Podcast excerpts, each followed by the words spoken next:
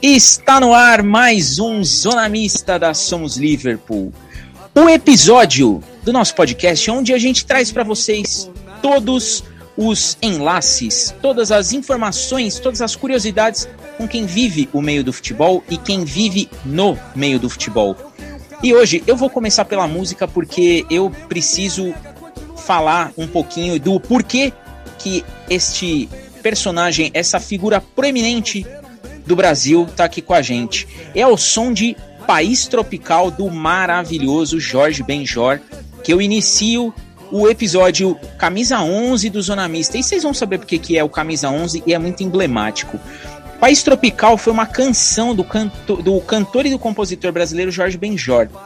Essa canção ela foi gravada originalmente pelo Wilson Simonal lá em 22 de julho de 69 mas ela só foi lançada no mês seguinte e ela foi o maior sucesso da carreira dele. Até hoje, essa música é tocada em todo lugar e ela é ícone. E por que país tropical? Por que Jorge Benjor? Por que 69? Por que camisa 11? Olha, quem quem escuta a gente, quem acompanha, sabe que o rádio ele tem uma, uma importância gigantesca na minha vida. Eu cresci com uma influência enorme do rádio, muito por conta do meu pai que a todo momento que estávamos juntos, indo a algum jogo, indo para algum lugar, estava sempre com, com o rádio ligado. E até hoje eu carrego é, esse saudosismo de quando eu quero saber alguma coisa, quero alguma notícia, eu quero lembrar de alguma música, eu pum, vou lá e ligo o rádio. Sobretudo quando eu quero escutar os jogos do meu time. Eu vou lá, sintonizo e fico ali naquele desespero de sempre de sair o gol ou do meu goleiro defender um pênalti, enfim. E hoje nós estamos aqui com uma figura especialíssima. É, assim, esse podcast eu canso de falar. A gente escuta muito não, mas quando vem um sim, vem um sim do tamanho do universo. Mais um sonho dessa galera aqui da Somos Liverpool. A, a pessoa que está aqui hoje é simplesmente o maior narrador da história da Rádio Globo. Quem está aqui com a gente é Luiz Penido. Luiz Penido, ele nasceu no dia 5 de abril, lá em Juiz de Fora. Ele começou sob a batuta do gigante Valdir Amaral. Para quem não conhece, Valdir Amaral foi o cara que criou o apelido do Zico, o galinho de Quintino, tá? Ele é narrador, locutor, apresentador de televisão e radialista. Atualmente está na Rádio Globo CBN, dando show nas narrações lá no Rio de Janeiro. Já trabalhou na Rádio Tupi e na Rádio Nacional. O Luiz, ele narrou quatro mundiais de basquete, seis Copas do Mundo, foi eleito por oito anos seguidos o melhor locutor de basquete e assim, além dele ter lançado diversos bordões, que ele vai falar pra gente aqui desses bordões, ele foi responsável por uma das narrações mais emblemáticas que tem no rádio. Inclusive, daqui dois dias, essa narração vai fazer 18, 18 anos, não, vai fazer 14 anos. Ele narrou o gol mil do, para mim, melhor jogador brasileiro depois do Pelé, e por isso que ele é o camisa 11. Ele é o nosso ZM11, narrou o gol mil do Romário. Luiz, por favor, se apresenta para a galera que escuta a gente. Depois dessa apresentação, acho que eu tenho que chegar de mão postas, de joelhos e dizer obrigado, né? Por tanto carinho, tanto, tanta referência elogiosa, já que a gente vive, não só no, pelo, momento atual da pandemia, mas a gente vive ao longo da vida diversas situações. Né?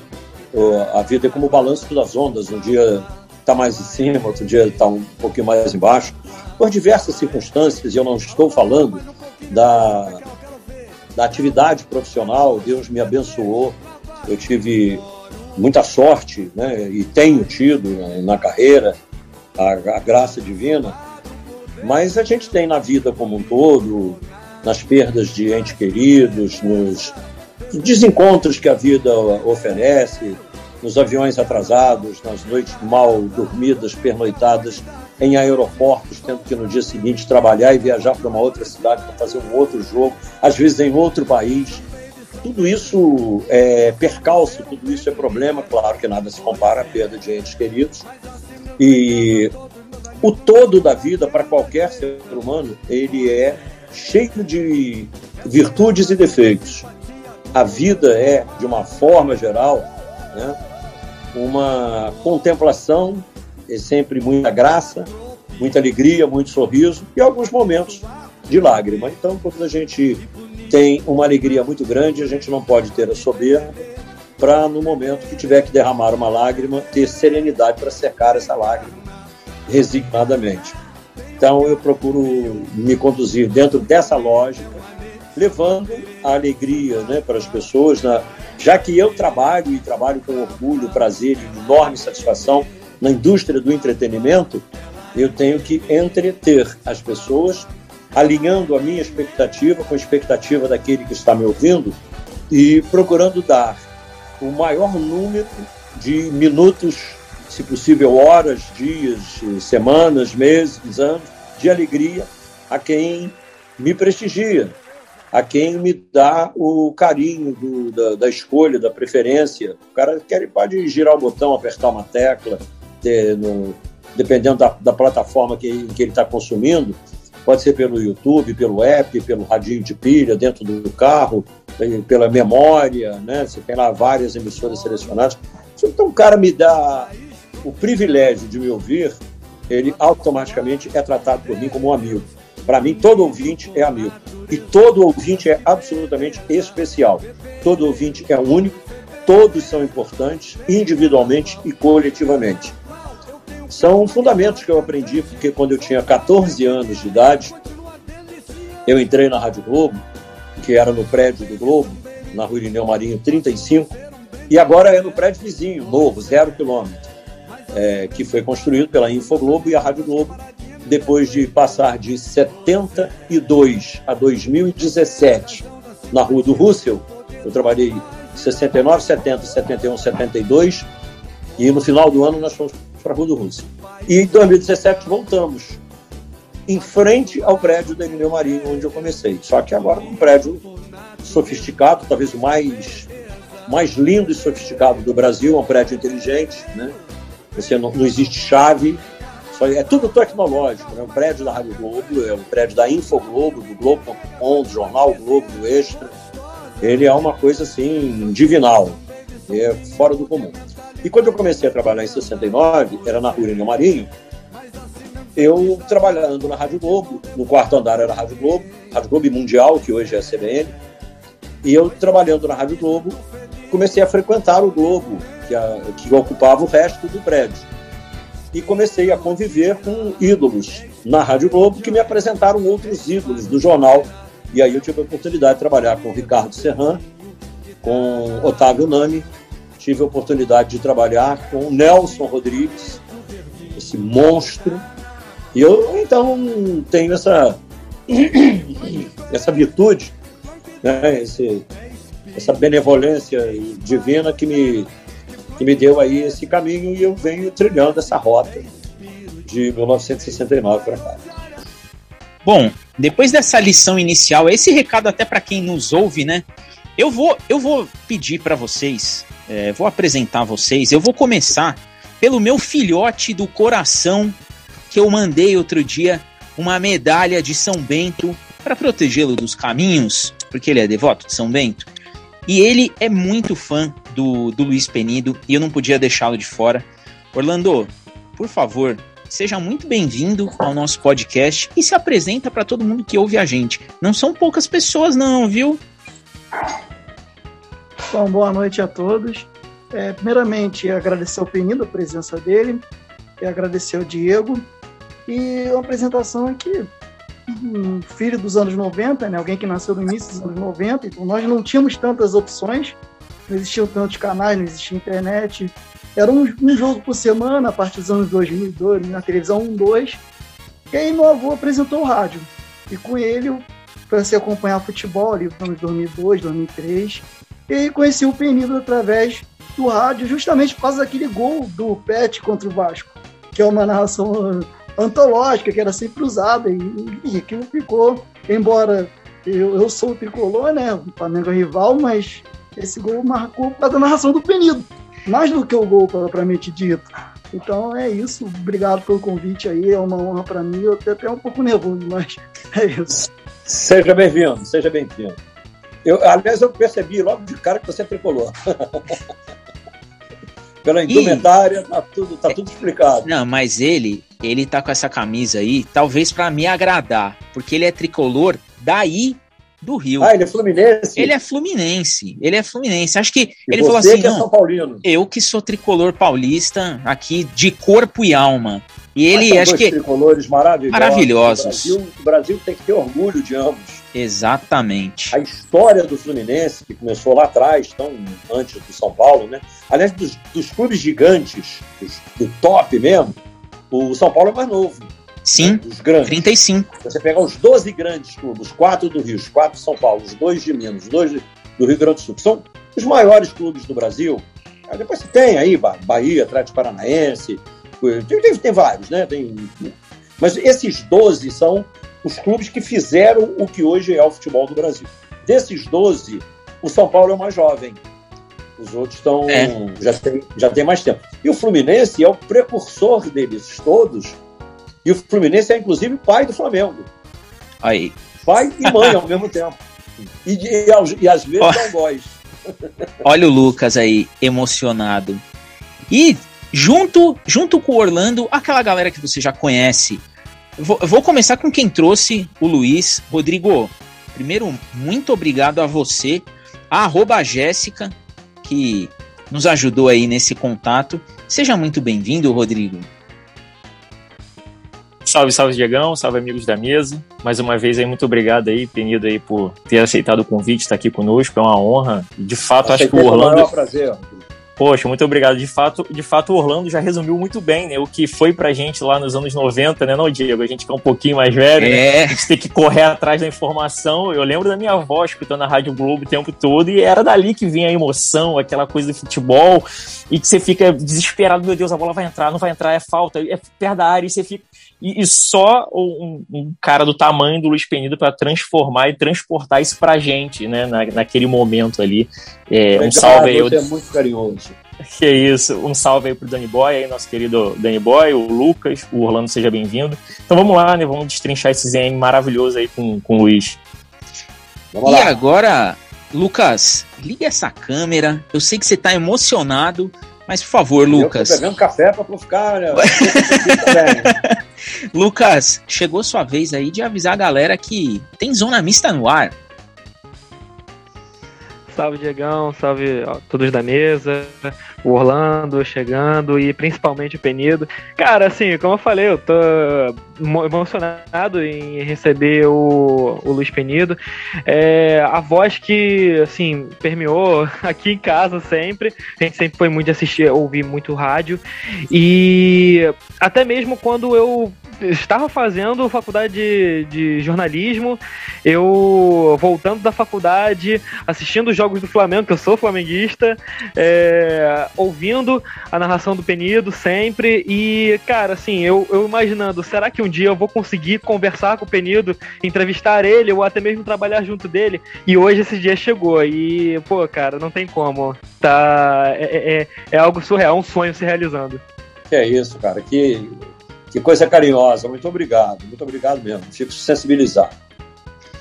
E fechando essa mesa tchutchuca, Pierce, meu querido Pierce, o cara que era tímido e esse podcast tirou 100% da timidez dele. Até ele tá muito saidinho ultimamente. Pierce, chegou sua vez, Pierce. É isso, boa noite todo mundo que tá ouvindo, boa noite Rodrigo, Orlando, é, Diego, Lucas, Alpenido. E diferente do Orlando e do, do resto, eu não sou da geração em que o rádio é, era o mais forte, né, já que eu nasci em 2000, mas o, o Penido ele fazia parte da minha trajetória numa, num momento interessante, porque ele fazia parte da minha rotina para ir pro estádio quando eu era criança.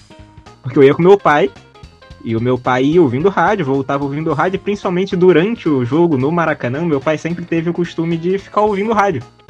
E ficava ouvindo, penido e tudo mais. Eu, quando criança, pequeno isso, eu queria copiar meu pai, até o ponto do meu pai me dar um radinho pra eu botar um fone e ficar ouvindo rádio. Então, as maiores lembranças que eu tenho da, do penido são principalmente dentro do estádio, que é, chega a ser curioso, acho que é o- não é o padrão da maioria, porque eu ficava ouvindo copiando meu pai. Não, mas na já- era, né? é, sim. Desde já agradecer ao, ao, ao Penido por estar aqui e mandar um abraço pro meu pai, que eu tenho certeza que esse podcast ele vai ouvir e vai achar muito legal estar entrevistando um cara que é tão marcante pra rádio. E eu mando um abraço para ele também. Meu nome dele? Eduardo. Eduardo, um abraço. Eu vou, eu, eu vou, eu vou começar aqui essas, essa mesa redonda maravilhosa. É, o rádio ele é um objeto que ele é muito importante, ele é, ele é muito presente nas nossas vidas, né? É impressionante como todo mundo aqui tem alguma, alguma história com rádio. Meu avô era radialista, é, eu cresci ouvindo rádio e já tá eternizado ali na voz do Fred Mercury, né? Eu sento sozinho e vejo as suas luzes, meu grande amigo das noites de adolescência, e tudo que eu preciso saber eu escuto no meu rádio. Penido, é, você é uma figura gigantesca no rádio. Inclusive, seu nome foi citado aqui quando entrevistamos o Nilson César. É, como que veio essa, essa coisa do rádio e do esporte? Como que você começou essa trajetória? Conta pra gente um pouquinho desse início. Se você tiver aí umas três horas e meia, mais ou menos, de prazo. Quanto tempo você quiser, contar. Penido. Tô brincando. Eu vou tentar resumir, porque a história é longa. Ela é, ao mesmo tempo, uma história triste, mas uma história boa. Porque ela é de um sofrimento e de uma sofreguidão terrível. É fruto de um empenho assim fora do comum. Então, vou resumir. Quando eu tinha eu nasci em Juiz de Fora vim beber de colo para o Rio de Janeiro. Até sete anos e meio eu morei no Rio. E de sete anos e meio até, é, até 11 e 12 quase, eu morei em Juiz de Fora, a cidade natal.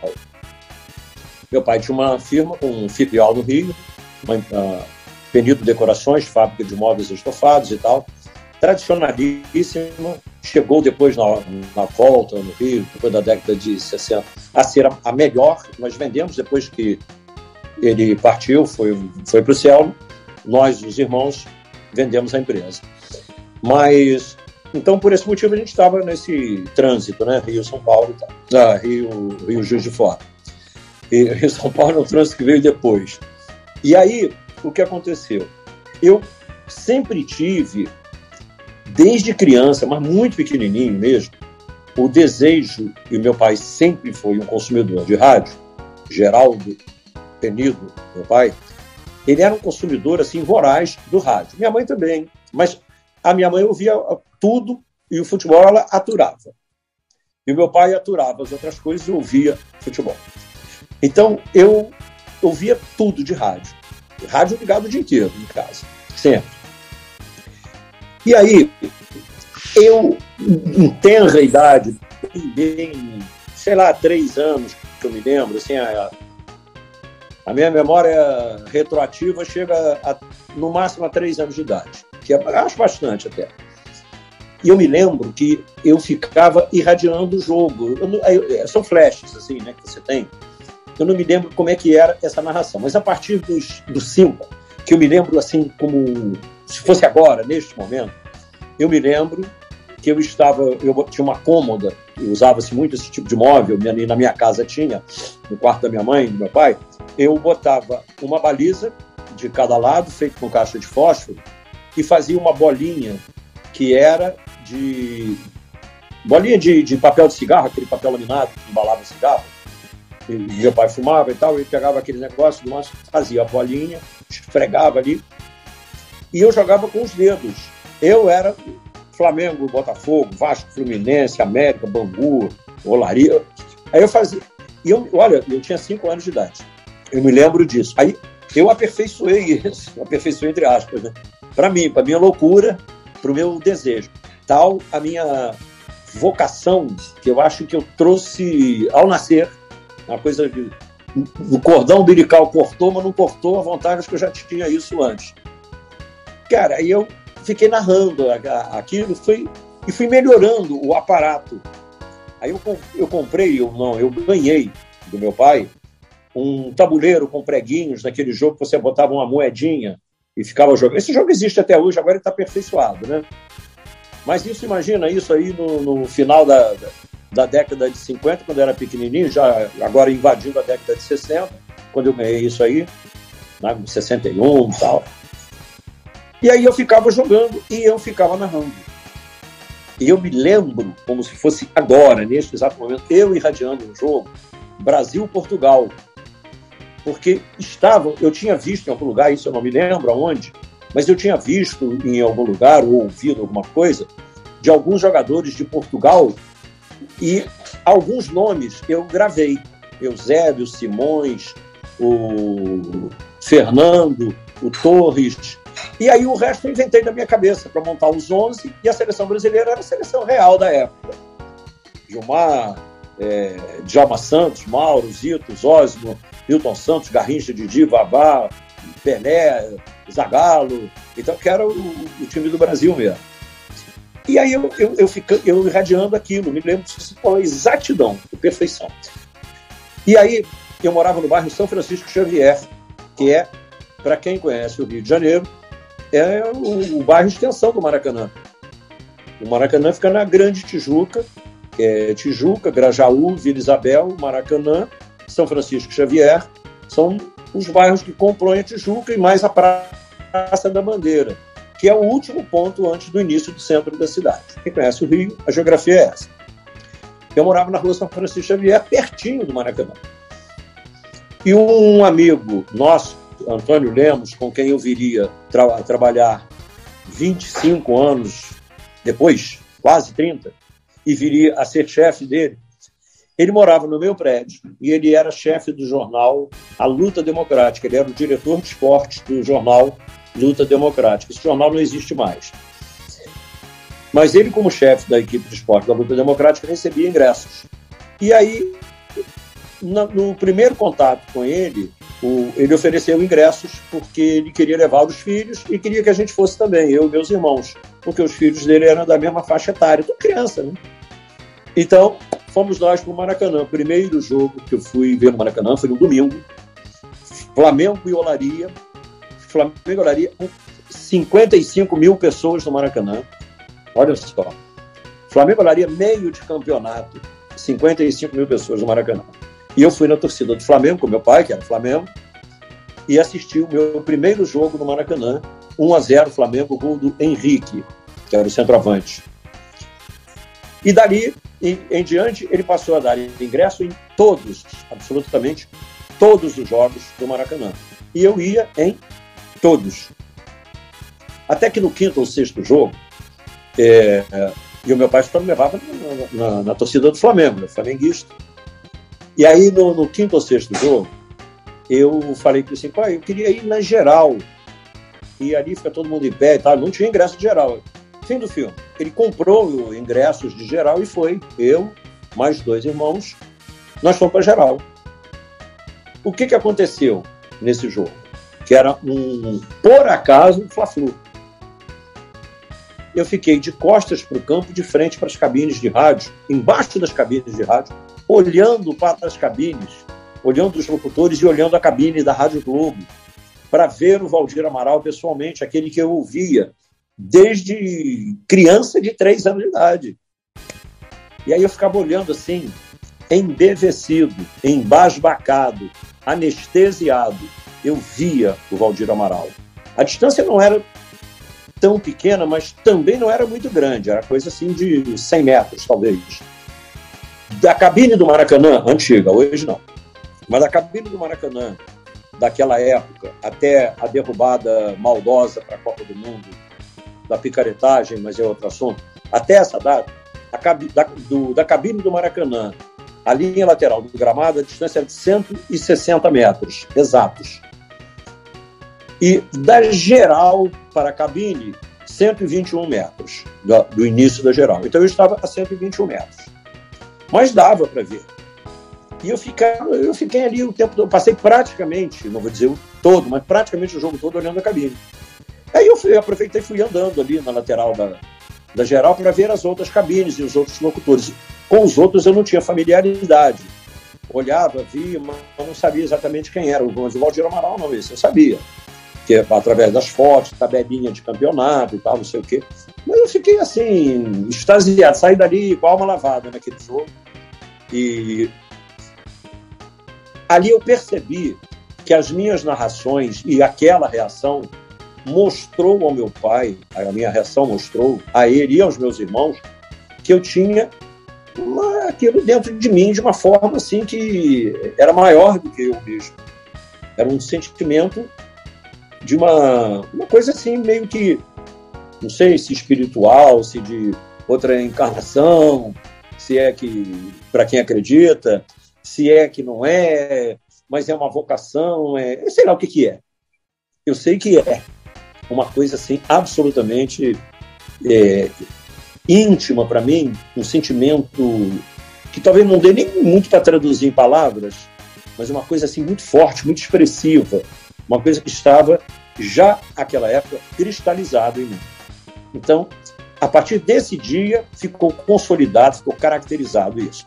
E o meu irmão mais velho, que depois eu perdi, é, o, o Antônio Carlos, chegou a ser jogador de futebol, jogou no Botafogo, no Bangu.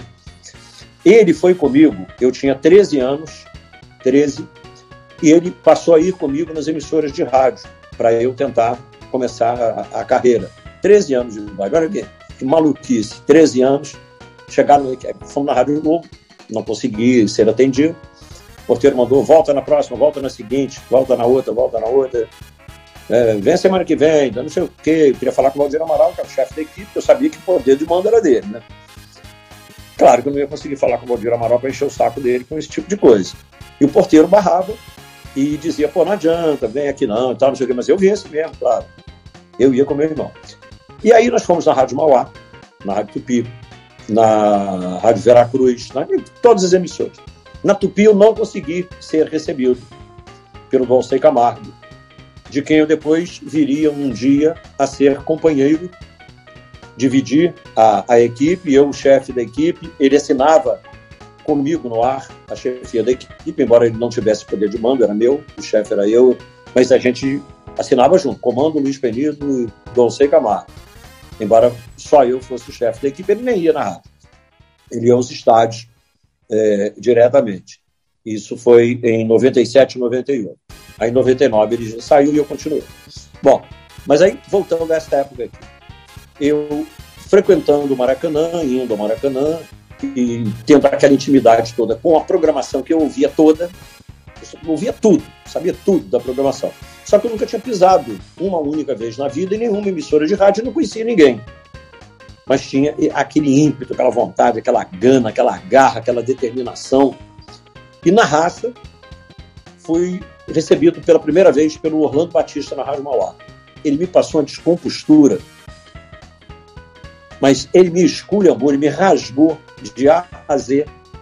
Pô, você é uma criança, um moleque, se eu soubesse que você vem aqui tomar meu tempo, pô, um absurdo. Ele falou alguns palavrões, eu não sei se pode falar palavrão aqui ou não. Agora pode. Vou poupar. Aí ele falou, você, porra, você vem aqui tomar meu tempo com, com essa babaquice, querer ser locutor esportivo. Seu pai sabe que você está aqui, você tinha que estar tá estudando, seu moleque. Seu, oh, é, que essa coisa de maluco, não sei o quê. Eu não tenho coragem de repetir os palavrões que ele falou, não. Ele foi bem grosseiro mesmo, estúpido ao extremo. Depois virou meu amigo lá, uns, anos depois. Aí eu contava para ele, eu não falei isso, não. Falou sim, mas não tinha gravado, né? Cadê o print? Não tem o print, né, galera? Aí ele dizia, eu jamais falaria isso, você é um grande locutor, mas isso eu já estava na, na, profissão e já estava rodado. Uma vez eu tirei onda com ele num hotel em Bogotá, no Jogo do Brasil, ele estava narrando pela Rádio Mauá e eu estava fazendo reportagem, não narrando, pela Rádio Globo. Eu ainda era muito moleque, mas eu já tinha sete anos de profissão. Eu falei, pô, eu fui lá pedir, você não me deu, a, Globo me deu essa chance e tal. Não, mas eu não falei nada. Falou sim. Aí depois ele negava, não, você é um grande profissional, você, você foi para a Rádio Mauá, então pode vir trabalhar na Rádio Mauá, eu pago o dobro do que você ganha na Rádio Globo, não sei o quê. Ele ficou meu amigo, então a gente ria, brincava, mas ele não me recebeu. Quem me recebeu com cortesia, carinho, dignidade, atenção, foi o Jorge Cury na Rádio Nacional. O Cury me recebeu com toda a fidalguia e disse para mim, olha, você é muito criança, não dá, sua voz está em transição, não pode ser doutor ainda e tal, não sei o quê. Mas foi de, uma, de um carinho enorme.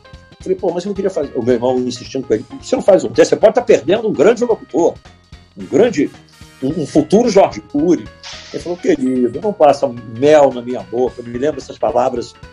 Isso está gravado que, cara, é, é como se eu estivesse vivendo este momento agora. Ele dizendo, não passa mel na minha boca. Eu já, te, eu já tenho uma certa idade, rodagem, uma produção, já sou adulto, mais do que vocês. Entendo, acho até bonito esse esforço. Mas não dá, esquece.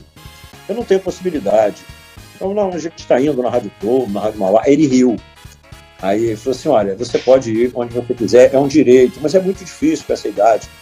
Volta aqui um outro dia, vou ver se consigo fazer um teste e tal. Empurrou para frente de forma delicada.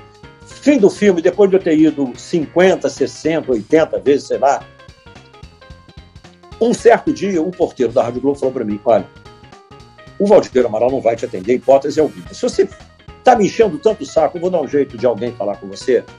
Para você parar de vir aqui, eu vou deixar que você ter um contato com o Dalton Ferreira, que é o administrador da equipe. O Valdir Amaral é o chefe, o Celso Garcia, o garoto do placar, é o segundo locutor é o subchefe da equipe. E o Dalton Ferreira é o administrativo, que é o cara que cuida de passagem de avião, tal, da parte burocrática, e era também locutor. Ele é um cara bonachão, engraçado, tal, vai ali no bar, quando ele passar, eu te apresento. Aí o Dalton Ferreira passou, te chamou, e eu fui atrás do Dalton Ferreira no bar.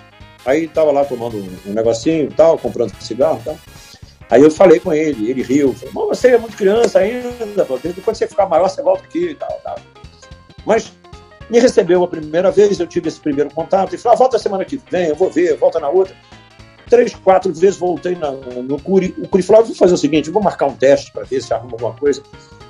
Para resumir a história que é muito comprida, que durou um ano e meio, eu com 14 anos, já 14 anos e meio, mais ou menos, eu chego na, na Rádio Nacional e o Curi diz assim, olha, quarta-feira tem um jogo Vasco e Corinthians no Maracanã, eu vou mandar um operador, você se encontra comigo no portão 18, entra comigo no meu carro, e eu te levo até as cabines. Só que aquilo ali já era um prêmio para mim, né? Aquilo ali é como se eu estivesse ganhando o Oscar. Falando cara a cara com o Jorge Cury. Ele entrar no carro dele no Maracanã para a cabine.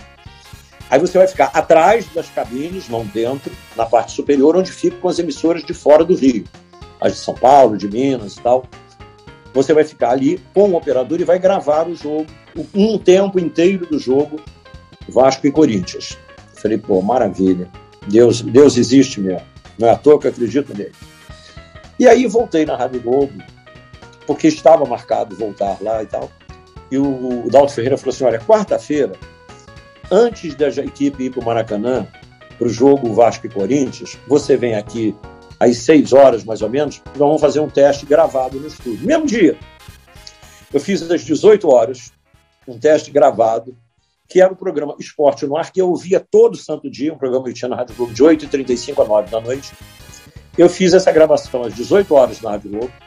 A partir dali fui para o Maracanã, entrei no carro do Jorge Cury, junto com ele, narrei o primeiro tempo, Vasco e Corinthians. Quando nós chegamos no Maracanã, no portão 18, o Cury disse, Penido, ele falou, Penido, não, ele me chamou pelo nome, ele falou, garoto, vamos desistir, porque o Corinthians tem uma camisa listrada em preto e branco, com um número que é invisível no meio das listras, e o Vasco vai jogar, e a cor predominante da camisa do Corinthians acaba sendo preto você não vai ver os números.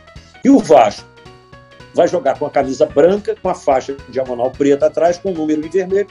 É outro time dificílimo. A gente que tem muita experiência narra. Você não vai conseguir ver os números. Eu falei, não, mas eu tenho total intimidade com o time do Vasco e do Corinthians também. Não tinha nada. Eu, sabe, aquele, eu posso perder esse emprego. Falei, não, eu vou, eu faço. E fui. Fiz o teste na Globo e fiz no Nacional. Voltei na Rádio Nacional no dia seguinte, o Cury falou, olha, Gostei muito, chegou a ser uma surpresa. Não imaginava que você, com tão pouca idade, pudesse fazer isso. Você mostrou muito conhecimento do, de, de rádio e tal. Eu não sabia nada de rádio, mas eu já ouvia tudo.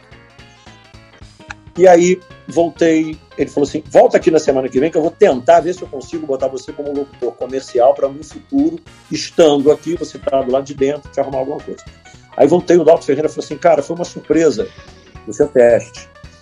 Eu vou mostrar ao Valdir Amaral amanhã, você vem aqui, que eu vou te falar.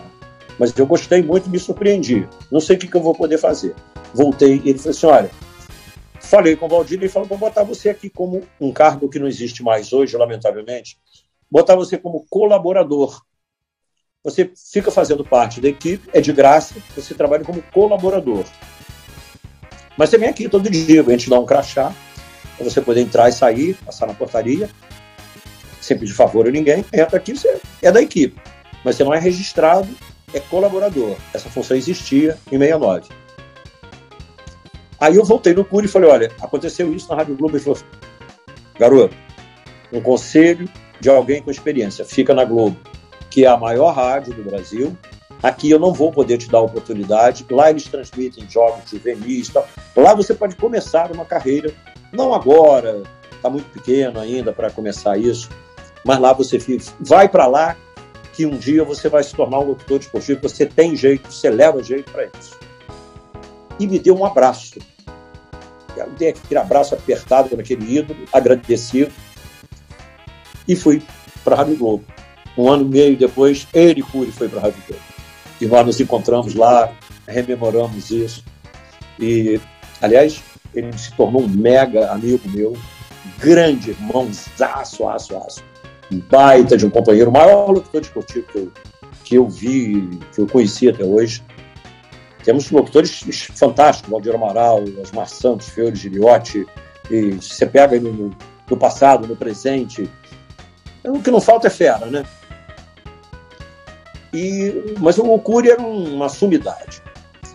E aí eu entrei na Rádio Globo como rádio escuta e comecei ouvindo jogos para poder informar ao Jairo de Souza, que era o plantonista, que falava no microfone, eu não falava. Eu só fazia rádio escuta. Abria a carta, atendia o telefone, fixo naturalmente, porque não existia celular, atendia o telefone, passava notícia e recebia recados. E de vez em quando descia no bar da esquina para fazer favor, comprar lá suco de laranja, comprar cigarro, comprar, é, sei lá, qualquer coisa para fazer favor para algum membro da equipe. É como se eu fosse um boy né, da, dos caras, mas com um prazer enorme. Eu, eu estava do lado de dentro convivendo com os meus ídolos, assim, encantado. E um ano e meio depois eu comecei a falar no microfone para dar informações. Começou o primeiro tempo no estádio Beira Rio Internacional e Juventude. É, saiu o gol não sei aonde. Esse tipo de informação que o plantonista dá. E dali foi evoluindo, evoluindo, evoluindo para, olha, precisamos de um, um cara para informar um jogo. Fluminense América de Juvenil, no sábado à tarde. E aí o Ayrton Ribeiro estava narrando o jogo principal, que era Flamengo e Campo Grande, e eu fui informar o jogo Fluminense América. E aí sobraram 15 minutos do jogo Fluminense América, que atrasou. O jogo Fluminense América que eu estava informando, ele começou atrasado e teve um problema no intervalo com a rede, estava com problema, o juiz demorou muito a autorizar o início do segundo tempo. Então acabou o Flamengo em Campo Grande, o Ayrton Ribeiro, corajosamente, meu amigo, a quem eu fazia 300 favores por dia, o maior carinho, ele é uma figura doce, maravilhosa. Aí ele, dá para rolar a bola aí, Penido? Aí eu falei, claro, então vai. E aí eu narrei. Narrei aqueles 15 minutos. E aí foi uma surpresa, porque graças ao bom Deus eu fui muito bem. Porque eu era muito dedicado. A entrega nessa profissão é tudo. Aí daí para frente as coisas foram acontecendo. E um pedaço aqui, um pedaço ali, um pedaço ali, outro pedaço aqui. Aí chegou em 72, jogo de loteria esportiva, era informativo também, Olaria e São Cristóvão, e também atrasou. O jogo atrasou. E aí acabaram os outros jogos, e esse é o último jogo da loteria esportiva para saber se ia fazer três pontos ou não. Todas, centenas de emissoras de rádio em cadeia com a Rádio Globo, para poder saber o resultado desse jogo, que é o único que faltava para saber se ia fechar 13 pontos. E aí perdi 11 minutos do são Cristóvão e Olaria, na rua Bariri. E aí radiei o primeiro gol na minha vida. O Olaria ganhou o jogo 1 a 0 e eu narrei o primeiro gol. E o José Cláudio Barbeiro, Formiga, operador, talentoso, criador da vinheta Rádio Globo e Brasil, do Ed Muzarif, ele é o maior gênio da técnica de rádio. Ele me deu um acetato, disco e acetato. não sei nem se a galera sabe o que é isso não era nem long play, não. Era, o acetato é um disco profissional, duro, grosso, mas botava na agulha do, do toca-disco lá e tal. Botava no prato da, do, da vitrola, do, do, equipamento fosse lá e tocava e rodava. Ele me deu um gol gravado por mim. Então, eu narrei este primeiro gol. E aí fui ganhando a confiança da equipe e tal. Dois anos depois, o Valdir Amaral me contratou. Aí sim, eu passei a ter vencimento. Era, era 200 negócios, eu não me lembro o nome do dinheiro, né? Pensei que era 200 coisas. Não sei se era cruzeiro, cruzado, não sei será que nome do dinheiro tinha na ocasião. 200 negócios da época. E eu ganhava aquela, aquela parada ali. E assinava um recibinho que era uma coisa que era para o colaborador, ainda era colaborador, não era carteira assinada. Até porque eu era menor de idade, eu não podia assinar a carteira. Para assinar a carteira, eu esperou fazer 18 anos. No dia que eu fiz 18 anos, a minha carteira foi assinada. E no dia que eu fiz 21, eu assinei o primeiro contrato artístico de trabalho com a Rádio Globo. Mas essa caminhada toda, ela é cheia de percalços. Eu tinha que acordar eu morava. É, aí eu já tinha mudado para Piedade, bairro de Piedade, em frente à Universidade de Gama E eu tinha que ir, por exemplo, para o estádio Ítalo Del Cima, para entrar no programa, que é o estádio do Campo Grande, para entrar no programa ao meio-dia e fazer a abertura do programa de uma da tarde, chamado Bola para Frente. Eu acordava 8 horas da manhã, tomava café, me mandava para Campo Grande, que era longe para caramba, e nessa época eu ainda não tinha carro. Eu só tive carro aos 16 anos, que não podia ter. Desculpa te cortar aí, o Penido. Ah. Só, só olha, você falou de Campo Grande, é longe pra caramba. Então, eu e o Lucas, a gente da sabe. minha casa, disso, quem mora lá é porque, Não, então, porque nós moramos em Campo Grande aqui no Rio de Janeiro. só pra deixar. Ah, você mora em Campo Grande? Aham. Uhum. Então, pra você, o estádio Vitor de Alcino é um pulo. Mas pra quem Aqui do lado, aqui do lado. É longe pra caceta. Né? Eu posso e depois Vila Isabel, depois que eu tinha carro, depois que eu comprei carro, aí ficou fácil. Aí era mole. Eu ia ou de Fusca, depois comprei um Carmanguia, e, que eram os carrinhos da época ali e tal, né? E aí eu ia de carro, era tranquilão, mas imagina você sair de Piedade, e não tinha ônibus direto de Piedade para Campo Grande. Eu tinha que pegar um ônibus para Marechal Hermes, descer para pegar um outro ônibus, para descer em Bangu, para ir para o estádio Ítalo Delcim, porque não tinha, não tinha ônibus direto, a não ser que eu fosse para a cidade pegar um ônibus direto que fosse pela Avenida Brasil. Mas também seria, de qualquer maneira, pegar várias conduções. Eu estaria indo para o centro da cidade, me distanciando de, de Campo Grande, não andando em mais próximo. Então, eu preferia fazer essa baldeação em Marechal Hermes, e, enfim. Mas é uma ralação total. E eu chegava, eu acordava 8 da manhã e começava a trabalhar. Vestia tal, fazia o lanche e tal, e partia para o trabalho. E às vezes chegava em casa 10 horas da noite depois de fazer informativo e tal, não sei o quê, às vezes narrando um pedaço. Até que eu comecei a narrar basquete. O Valdir Amaral perguntou um dia: Você sabe narrar basquete? Eu falei: Sei. Sabia coisa nenhuma, não entendia nada de basquete. Sentei com os caras que eram bons, Sérgio Moraes, Ayrton Repelo, Zé Carlos Araújo, Garotinho, é, que os caras que faziam, eles narravam. O Celso Garcia narrava raramente, porque ele era muito importante, ele era o segundo locutor. O Ayrton Ribeiro era o terceiro locutor. O Zé Carlos Araújo era o quarto. O Dalton Ferreira era o quinto. Tinha um, uma hierarquia né, na equipe. Na equipe de 38 eu era o 38 Mas estava lá, estava no grupo.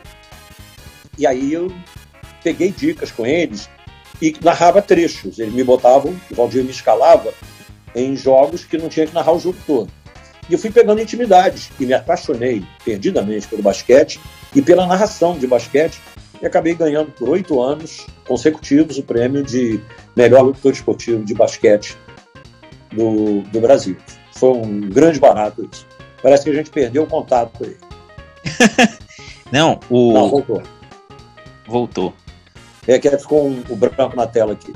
Então, o, o basquete também catapultou esse negócio. Eu, aí eu fiz Copas do Mundo de basquete. A primeira na Colômbia, em Medellín, Cali, com final em Bogotá. Depois eu fiz uma em Porto Rico, depois nos Estados Unidos, é, Itália. E fui, fui fazendo um Mundial Feminino no Ibirapuera. E, enfim, aí a coisa aconteceu. Espetáculo. Eu vou começar essa, esse giro de perguntas Rodrigo, você que trouxe o nosso convidado de hoje, por favor, seja o primeiro.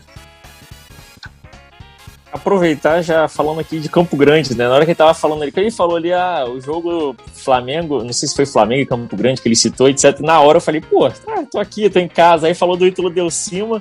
Eu e o Lucas, a gente tá, tá em casa, a gente mora aqui no bairro de Campo Grande. Eu sei muito bem como é que é essa viagem também diária do centro do Rio ao bairro de Campo Grande, porque eu faço essa jornada todo dia pro trabalho. Só que hoje tem o trem, né? Então facilita bastante, ajuda bastante. Não, aqui é, o trem é... facilita muito. É, hoje facilita pô, é bastante. ajuda demais, né? Mas é, é, é realmente Mas, é longe. Eu não Campo... podia fazer de trem. É, uh -huh. Eu não podia fazer de trem por causa dos equipamentos. Aham, uh -huh, entendo. No trem era mais complicado, era recomendado não fazer de trem. Era recomendado fazer de ônibus. Eu segui a regra, porque também eu não sei. Só, só seguia. É bacana ouvir essa história. Era basicamente, o começo da sua história foi basicamente como um estagiário do que é, hoje tem nas empresas, né? Você começou novinho lá, hoje tem. Não deixa de ser, né? Claro né? É, exatamente, exatamente. É bem interessante realmente isso. Só que do e... estagiário hoje se exige a faculdade. A e, matrícula, né? Ele tem que ainda pagam estudando. também, né? e é, pagam, né? É. O, o estagiário é remunerado mas ele tem, para ser estagiário, ele tem que estar matriculado numa faculdade de comunicação. Ah, Naquela época, em 69, nem tinha. Tanto que quando eu fui fazer a faculdade de comunicação na Gama Filho, que morava em frente, o Celso Garcia era diretor e professor, eu acabei não concluindo o curso, porque eu já estava há muitos anos na profissão, eu chegava na sala de aula, o professor passava a palavra para mim eu que tinha que dar aula, para contar como é que era, como é que funcionava. É uma comédia. Simples, resumindo, né? Bem, bem simples, né? Não, então, toca aqui a aula você, por quem sou eu aqui? Diz aí como é que é. É, é. Você tava lá dentro, né? Eu, eu também estava aqui só, né, ouvindo e torcendo assim do fundo da minha alma. Como você é mineiro, né, Luiz? É, eu tava, falei, porra, ele é mineiro, porra, ele, ele falou assim mais ou menos do Flamengo e do Fluminense. Tenho certeza que torce pro meu glorioso Botafogo. Então, se você puder né, me afirmar isso, eu iria ficar muito feliz. eu torço pelos quatro e tenho o rótulo de Botafogo, sim. Porque é o seguinte. Olha aí. É, não, mas eu, eu vou te explicar, mas eu torço pelos quatro. Porque o, quando eu nasci, meu pai me botou pimba, o rótulo, Flamengo. Né? Deve ter posto na minha testa o escudo do Flamengo. Ele flamenguista. E aí, a minha mãe era fluminense e torcia para o Flamengo por causa do meu pai. Mas ela seria tricolor se não tivesse casado com ele. Ela era, gostava do Fluminense. Mas o pai Flamengo e tal, fez os filhos Flamengo, levava os jogos do Flamengo, botava a camisa do Flamengo e tal. Até que ele cometeu um erro crasso na final do campeonato de 1962, ao me levar no Maracanã, a gente ia todo jogo. Então, ele me levou no Flamengo Botafogo e eu fiquei na torcida do Flamengo assistindo o jogo. O jogo acabou 3 a 0 para o Botafogo, três gols do Garrincha, que deu um baile no Flamengo. E eu, quando acabou o jogo, a torcida do Botafogo, aquela euforia, e eu olhando a torcida de frente, né? Porque eu estava do outro lado, eu estava no gol esquerdo das cabines de rádio, a torcida do Botafogo no gol direito. Eu estava em frente, vendo a festa, babando, né? Vendo e o Garrincha destroçando. Eu ficava. Como é que pode o cara fazer isso? Ele passava onde não cabia, desafiava a lei da física, desafiava as lógicas do futebol. E eu, criança, sabe que criança se toca muito com esse tipo de coisa, mas o adulto, ele entende melhor isso. Se fosse hoje, isso seria processado na minha mente de uma forma completamente diferente. Mas o processamento naquela minha mente infantil era outro.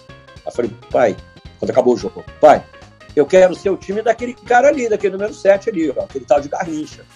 Aí falou, tá bom, mas não vai mais ganhar, não vai ganhar mais camisa, não vai sair. Vai ter uma. Mas pode ser o time que você quiser. Eu falei, então a partir de hoje eu sou Botafogo. Eu falei, então tá bom. Eu falei, então tá bem, então eu sou Botafogo. Aí virei Botafogo. Fui cobrir o Botafogo no início da, da carreira, mas eu nunca deixei de ser Flamengo. Porque eu, eu, eu nasci Flamengo, né? E virei Botafogo. Falei, ah, mas não pode trocar de time. Porque, na verdade, é o seguinte: eu era Flamengo por imposição. Hoje eu sou Flamengo por opção, sendo botafoguense e sendo vascaíno e sendo tricolor. Por causa, por causa da profissão e de mil detalhes, que se eu fosse contar agora iria demorar muito, mas seria muito fácil de entender, só que é uma história muito comprida, não cabe. Bom, por exemplo, a minha mulher é Vasco, meu filho é Vasco. Eu tenho a camisa do milésimo gol do Romário, e, do Vasco, deu para mim. No dia do aquele um famoso jogo Flamengo e Vasco, chocolate, o Flamengo ganhou, o Vasco ganhou do Flamengo de 4 a 1, o Romário fez três gols e me deu a camisa que eu enquadrei e tem na minha casa. Então eu tenho no quadro, eu tenho três camisas do Vasco. O cara entra na minha casa e diz, pô, esse cara é apaixonado mesmo pelo Vasco. Meu filho Vasco, minha mulher Vasco, eu tendo a camisa do Romário, do milésimo gol, eu tendo a camisa do Romário do gol do chocolate, e tendo uma camisa autografada pelo Romário no, na virada do 4 a 3 sobre, histórica sobre o Palmeiras, é evidentemente que eu, e, adesivos e coisas assim do Vasco, cara, tenho Vasco doente. Acho que eu, mas você é Botafogo? Sou. Mas você é Vasco? Eu também sou. Eu não consigo torcer contra, amigo. Como eu vou torcer contra? E o Fluminense, por causa do basquete lá atrás, que chegou numa época que o Fluminense era o melhor time do Brasil, e eu narrava apenas, então, somente todos os jogos do Fluminense. Eu ganhei prêmio da torcida do Fluminense, eu fui homenageado pela torcida do Fluminense, eu fui levado para arquibancada junto com a torcida do Fluminense, ganhei prêmio, botava camisa, me vestiram, botaram fitinha, sabe, me fantasiaram, me deram medalha, me deram troféu, me deram aquela coisa do, do, do, do do, do, do chamego, do, a coisa cativante. Eu ganhei uma homenagem no Salão Nobre do Fluminense. Eu ganhei o título de sócio honorário do Vasco. Eu ganhei 28 troféus de torcidas do Flamengo. E aí, e do Botafogo, o que você ganhou? Amizade, cumprimentos. Então, o Botafogo nunca me deu assim nenhum prêmio. Eu sou cidadão carioca, graças a Deus.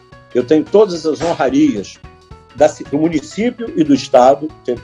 Eu tenho a medalha Tiradentes, eu tenho a medalha Pedro Ernesto, eu sou cidadão carioca, tudo eleição, tanto na Câmara dos Vereadores como na, na Câmara Estadual, é, e todas por unanimidade. O título de sócio honorário do Vasco, eu também fui eleito no Conselho Deliberativo por unanimidade. Então, eu não tenho como não ter amor a esses times. E outra, eu trabalho no jogo Fluminense e alguém. É lógico que eu estou narrando para a torcida do Fluminense. Eu tenho que alinhar a expectativa do meu ouvinte à minha expectativa. E a minha tem que estar sendo a dele, ou dela, né? Seja lá quem for que está tá ouvindo. O ouvinte, no modo geral. E aí vem a interatividade que hoje tem. Que cada, isso só, só cristaliza cada vez mais, isso fortalece esse, esse amor e essa troca com essas quatro grandes torcidas pela interatividade e até com algumas torcidas de fora do Rio. Porque é tanto carinho que eu recebo. Tenho Fale com âncora, Fale com apresentador, tenho canal no YouTube, tenho o meu canal, o canal do Penido no YouTube, tenho o canal Futebol Globo CBN no YouTube. Nessas plataformas todas, eu narro o jogo hoje, não apenas com o microfone na mão e um fone no ouvido, e também dois fones no ouvido, mais um microfone e quatro telas abertas: um laptop, um iPad, um Android e um iPhone. Eu narro com essas quatro telas para poder atender a interatividade, conversar com os ouvintes, falar com a coordenação, tudo coisa que não existia e vai sendo incorporado com o passar do tempo. E aí vem essa comunicação direta que não existia também antes. Antes o cara para falar tinha que telefonar para a emissora de rádio ou mandar uma carta. Agora o cara fala comigo na hora do jogo, durante o jogo. Ele manda mensagem por zap, manda gravação.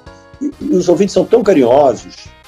E houve uma pesquisa agora recente na torcida do Flamengo, e eu tive 83% da preferência como narrador preferido da torcida do Flamengo, que é um recorde, uma marca histórica. Então, isso é uma, eu, eu não consigo desvincular. De novo, sumiu a imagem. Se vocês estiverem me ouvindo, depois confirma aí. Estava me ouvindo? Continua ouvindo? Estamos ouvindo. Então, Estamos ouvindo. É, então não, não tem como eu, eu não ter é, um carinho muito grande. Por exemplo, no, no, no, eu narro os jogos do Flamengo com super emoção. Eu peguei uma, uma, um trecho da frase de um amigo, Luiz Airão, que é um grande cantor e compositor, e é rubro-negro, que tem uma música Flamengo maravilhoso, e que um trecho da música é, é precisamos estudar essa religião Flamengo é uma religião, não sei o que e tal. O Flamengo da dona de casa, da moça bonita, do trabalhador. O Flamengo do asfalto, do morro, de Deus e do povo, do meu coração. Eu peguei essa frase e passei a, a utilizar nas transmissões. Depois vocês confirmam se o áudio continuou, porque a imagem para mim aqui babou. E eu, utilizando isso, a torcida do Flamengo também muito tocada, passou a dar uma.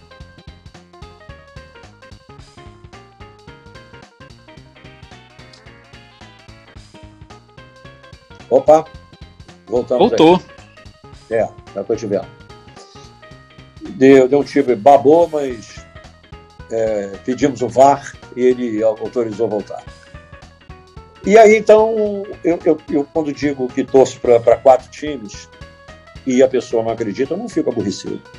Porque eu também não acreditaria. Se alguém chegar, ah, eu estou em quatro times, é, cascata, tem nada. Mas eu tenho de verdade. Eu juro que eu tenho.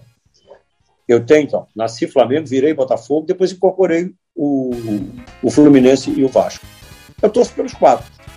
Eu torço de verdade. Eu torço junto com o ouvinte que está me ouvindo. Orlando. É só continu... oh, ah, desculpa aí, lá, Rodrigo. Eu só continuar porque na verdade ele acabou meio que respondendo que eu ia continuar no assunto, né? Que é sobre a, a justamente como ele faz para poder envolver, né? O, o, ouvinte com a, a, a, a, narração dele, como é que ele faz para trazer isso. Ele acabou meio que sem querer já foi respondendo, já que, já que queria responder, porque realmente ele, ele, ele precisa passar realmente um pouco para cada um daqueles, tipo assim, é o Fluminense, é o Botafogo. Deu um spoiler, exatamente, já veio é. antes. É quando, como o Diego fala, quando a coisa tá entro, o time tá entrosado, as coisas acabam acontecendo. Então já, já foi, já. É. é você vê o seguinte, no, nos gols do Fluminense, é, eu peguei um pedaço do trecho do, do hino, diz, é bom narrar essa paixão que vem de dentro. Isso é uma coisa minha, porque é uma paixão que eu tenho pelo tricolor. É bom narrar essa paixão que vem de dentro. É um sentimento verde, branco e grenar. Aí eu peguei um trecho do hino que é Eu tenho amor ao tricolor, que é um pedacinho do hino. É bom narrar essa paixão que vem de dentro, o sentimento verde, branco e granar. Eu tenho amor ao tricolor. E aí entra a vinheta. Olê, olê, meu tricolor, amo você, que a técnica solta.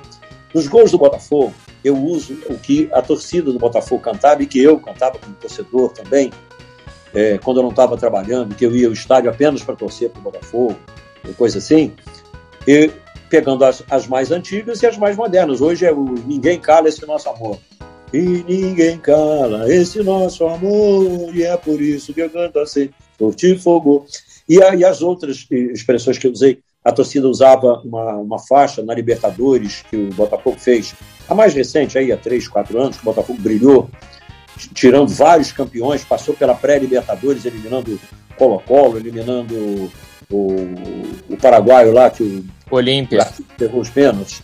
Olímpia. É, Olímpia, exatamente. E, e, eu narrando o jogo. É, e a torcida usava aqui no, no, no Engenhão, o estádio Milton Santos, é, Deus é conosco. E eu usava isso na narração. Deus é conosco e ninguém cala esse nosso amor. Esse sentimento ninguém entende, que é uma coisa que a torcida do Botafogo canta. É diferente, esse sentimento ninguém entende, que é uma coisa que a torcida do Botafogo canta. Então eu utilizo para todos os clubes. O Vasco é o único time. Os caras, ah, você é vascaíno doente, porque é o único time que você fala três vezes o nome. Porque o Vasco ele tem um nome menor. Vasco é muito. O, o nome é, é, curto, objetivo, é rápido, é uma vantagem que o Vasco tem. Né? Então, quando eu digo gol do Vasco, eu digo do Vasco, do Vasco, do Vasco. Eu falo três vezes o Vasco. Como eu falo do Brasil, que também são duas, duas sílabas. Eu digo gol do Brasil, do Brasil, do Brasil. É, eu, eu uso isso para o Vasco. E, aí eu digo, vamos vibrar, meu povão. E peço um trecho do samba enredo, que é Vamos vibrar, meu povão, a rede vai balançar. Que é o samba enredo do, do centenário do Vasco. O único time brasileiro que no centenário ganhou um título. O Vasco foi simplesmente no centenário campeão da Libertadores. Coisa que nenhum foi. Aí você pega a história de cada um, tem um motivo espetacular para você ter amor, gratidão, sinceridade, plástica, é, envolver aquilo tudo num manto, embrulhar isso tudo num presente, num papel bonito, dar um lacinho e entregar de presente para o torcedor. Como? Através da voz, da emoção, da narração, da locução, das palavras, do amor, do carinho, tudo sentimento verdadeiro. Eu não minto para o ouvinte em hipótese alguma. Isso eu aprendi com o Valdir Amaral. Nunca minta para o ouvinte, porque ele participou daquela transição que os locutores antigos diziam passa raspando a trave e tal, e a bola passava um metro e meio, o cara dizia que passou raspando. Ficava por isso mesmo, tinha ninguém vendo. Não tinha rádio de pilha ainda. Depois que o rádio de pilha foi inventado, transistor, não sei o que, os caras tiveram que pegar leve, né? Aí não dava mais para mentir. E ele, quando eu comecei, já tinha, logicamente, já tinha havido essa mudança. Não minta. E eu não minto hipótese alguma para o meu ouvinte. Se eu cometer algum erro, claro que qualquer um erra, ser humano, eu errei, mas não porque eu fui, eu utilizei de maldade, coisa assim. Eu não minto para o ouvinte de jeito nenhum. Se eu achar alguma coisa, é porque eu achei mesmo. Eu posso até achar errado, porque opinião cada um tem um. Né? Opinião é igual bunda, todo mundo tem. Eu não minto em hipótese alguma. Se eu, disse, se eu, eu procuro dar emoção dos lances e tal. Se a emoção tiver um pouco exagerada, é porque eu errei na dose. Eu procuro não errar, porque eu parto do princípio lógico que é o que diferencia o remédio do veneno é a dose. É a dose. Então, eu não quero overdose, mas eu quero dar a maior carga de emoção possível. E eu procuro fazer isso. Graças a Deus está dando certo. Orlando, agora você, né? Espero que você esteja realizando aí um sonho e faça a pergunta. Chegou sua vez. Bom, então vamos lá. É hora de brilhar. É uma pergunta que ao mesmo tempo. Assim, não é uma pergunta, Pino, você já respondeu, para ser sincero, parte dela. Mas, assim, é uma provocação, mas eu preciso muito ao Diego, que é São Paulino. Então, vou fazer duas perguntas em uma, rapidamente. Primeiramente, aquele gol do Washington contra o São Paulo em 2008. Para mim, na sua narração de todos os gols de todos os tempos, olha que eu tenho a sua narração do gol do Fred, do título de 2012, também, enfim.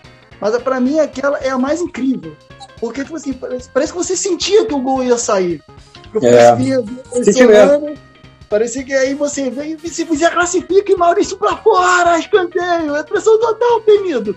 Enfim, aquela coisa toda. A emoção daquele lance, se tá pra você. E assim, não, não colocando um patamar acima do Flamengo, de ninguém. Se tá entre os mais emocionantes para você. E agora a segunda, que já vem. E a frustração do Fluminense ter feito uma campanha tão incrível, perdão, uma campanha tão incrível, eliminado o São Paulo, depois o Boca, e aqui, aquela final, tipo assim, parecia que era impossível o Fluminense perder para LDU, com todo respeito a LDU. Mas o time do Fluminense era muito bom, é o melhor time que eu vi do Fluminense, por exemplo. Então essas duas perguntas, essa emoção do gol do Washington, e se houve para você, já que você tem essa emoção com os quatro clubes, e realmente isso eu não duvido, eu acredito em você, porque eu escuto o Sonato sempre, se você sentiu é, aquela perda de Libertadores, aquele clima tão. que para mim foi a maior derrota da minha vida. Eu nunca chorei tanto numa noite. Para mim também Passei... foi. Ninguém. Passei um mês sem falar com ninguém. Eu tinha 15 anos que para mim, pô, minha avó morreu naquele ano. Que Deus a tem, que eu amo muito. Mas a derrota da Libertadores foi aquele título. Então são essas duas perguntas. Cara, aquilo ali é, foi. De todas as transmissões que eu fiz, e a gente, eu fico avaliando né, o trabalho, tem dia que você está mais inspirado, tem dia que está menos e tal. Na média, está sempre legal, sempre aceitável, mas tem dias que a gente se supera, tá, sei lá, tá mais inspirado, tá mais isso, tá mais aquilo. Na, eu fui uma das maiores transmissões que eu fiz, a narração, tudo, tudo perfeito. Mas realmente a perda o gol do Washington está junto com o gol de 4 a 3 do Romário, junto com o gol do Petkovic, junto com o gol do Túlio, no título do campeonato de 95, Botafogo campeão brasileiro, é, o pênalti perdido pelo Baggio, o gol do Branco, na, que eliminou a Holanda na Copa de 94. Enfim, são, são muitos gols marcantes que me marcaram pessoalmente, que me deram alegria e alguns que me levaram às lágrimas. Então, eu estou citando os que me levaram às lágrimas. Esse é um dos gols. Esse gol do Washington me levou às lágrimas foi realmente um momento porque era o desespero de ver o Fluminense indo embora de uma competição onde ele não merecia sair e da qual ele teria que ser campeão e seria e quase foi por uma atrapalhada do destino, um erro. Os deuses não erram, mas os deuses do futebol erraram naquela noite. Que foi, eu estava na cabine, na época eu estava na Rádio Tupi, eu era o chefe da equipe de esporte da Rádio Tupi, e estava com o Washington Rodrigues, comentarista, o Paulinho, que é flamenguista, doente, mas é, sobretudo, um grande profissional. E, e estavam na cabine comigo a Ana Paula Rocha, apresentadora, e a Ana Paula Araújo, que é apresentadora do, do jornal da RJTV, enfim. E, e elas são tricolores, ambas. E elas estavam na cabine, acompanhando o jogo. E isso aí eu estou falando da final, né? No gol do Washington, a explosão foi total, mas total mesmo. E aí realmente eu fui às lágrimas. Porque era inacreditável aquele momento. Aí vem o jogo do Boca Juniors, que também foi outro momento mágico, mas não teve a carga de emoção do jogo do São Paulo, porque era a eliminação, estava na cara ali, eram 47, 48, sei lá, do segundo tempo. 49 do segundo tempo. 48. O olhado o relógio. Hein? 48. Eu não esqueço 48. esse jogo. O juiz olhou o relógio e autorizou a cobrança do córner. O Maurício, uh, que era o jogador no meio-campo do Fluminense, ele chuta a bola, bate no zagueiro de São Paulo. E eu adoro São Paulo. Eu gosto muito de São Paulo. Mas é lógico, eu estou sempre Fluminense, evidente. Uh, aí a bola bate, o Maurício chuta e o, o Rogério Ceni não ia pegar a bola se ela fosse realmente. Porque tinha um cara na frente e não estava vendo a bola. Ela bate no zagueiro que estava exatamente cobrindo o único lugar do pé da trave, onde a bola poderia entrar. E vai para a corda. E aí o Thiago Neves vai naquele desespero, o juiz. Na hora que ele, ele preparou a cobrança, o juiz olhou o relógio. Falei, é agora ou nunca? E aí ele vai, bate o Washington, pum, subiu, testou e guardou. Aí uma explosão, o gol tá aí na internet, inclusive arrebenta, tem, tem de visualização, uma loucura, como o gol do Pet, como o gol do Romário, como o gol do Túlio em 95. São, são gols que me levaram às lágrimas. No momento que o Baggio perdeu aquele pênalti lá, também eu fui às lágrimas. Sou então um chorão, manteiga derretida, pronto.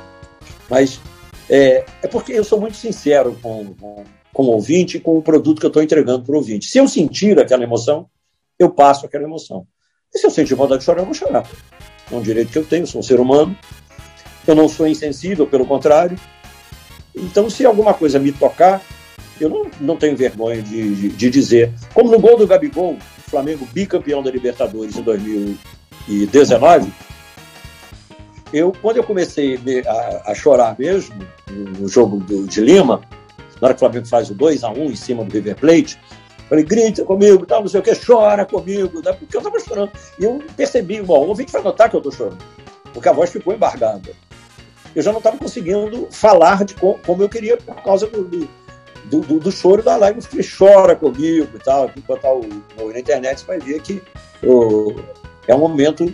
Porque eu, eu, eu procuro passar é, é essa autenticidade, que é o que eu tenho, é o que eu sinto e é o, o que eu passo.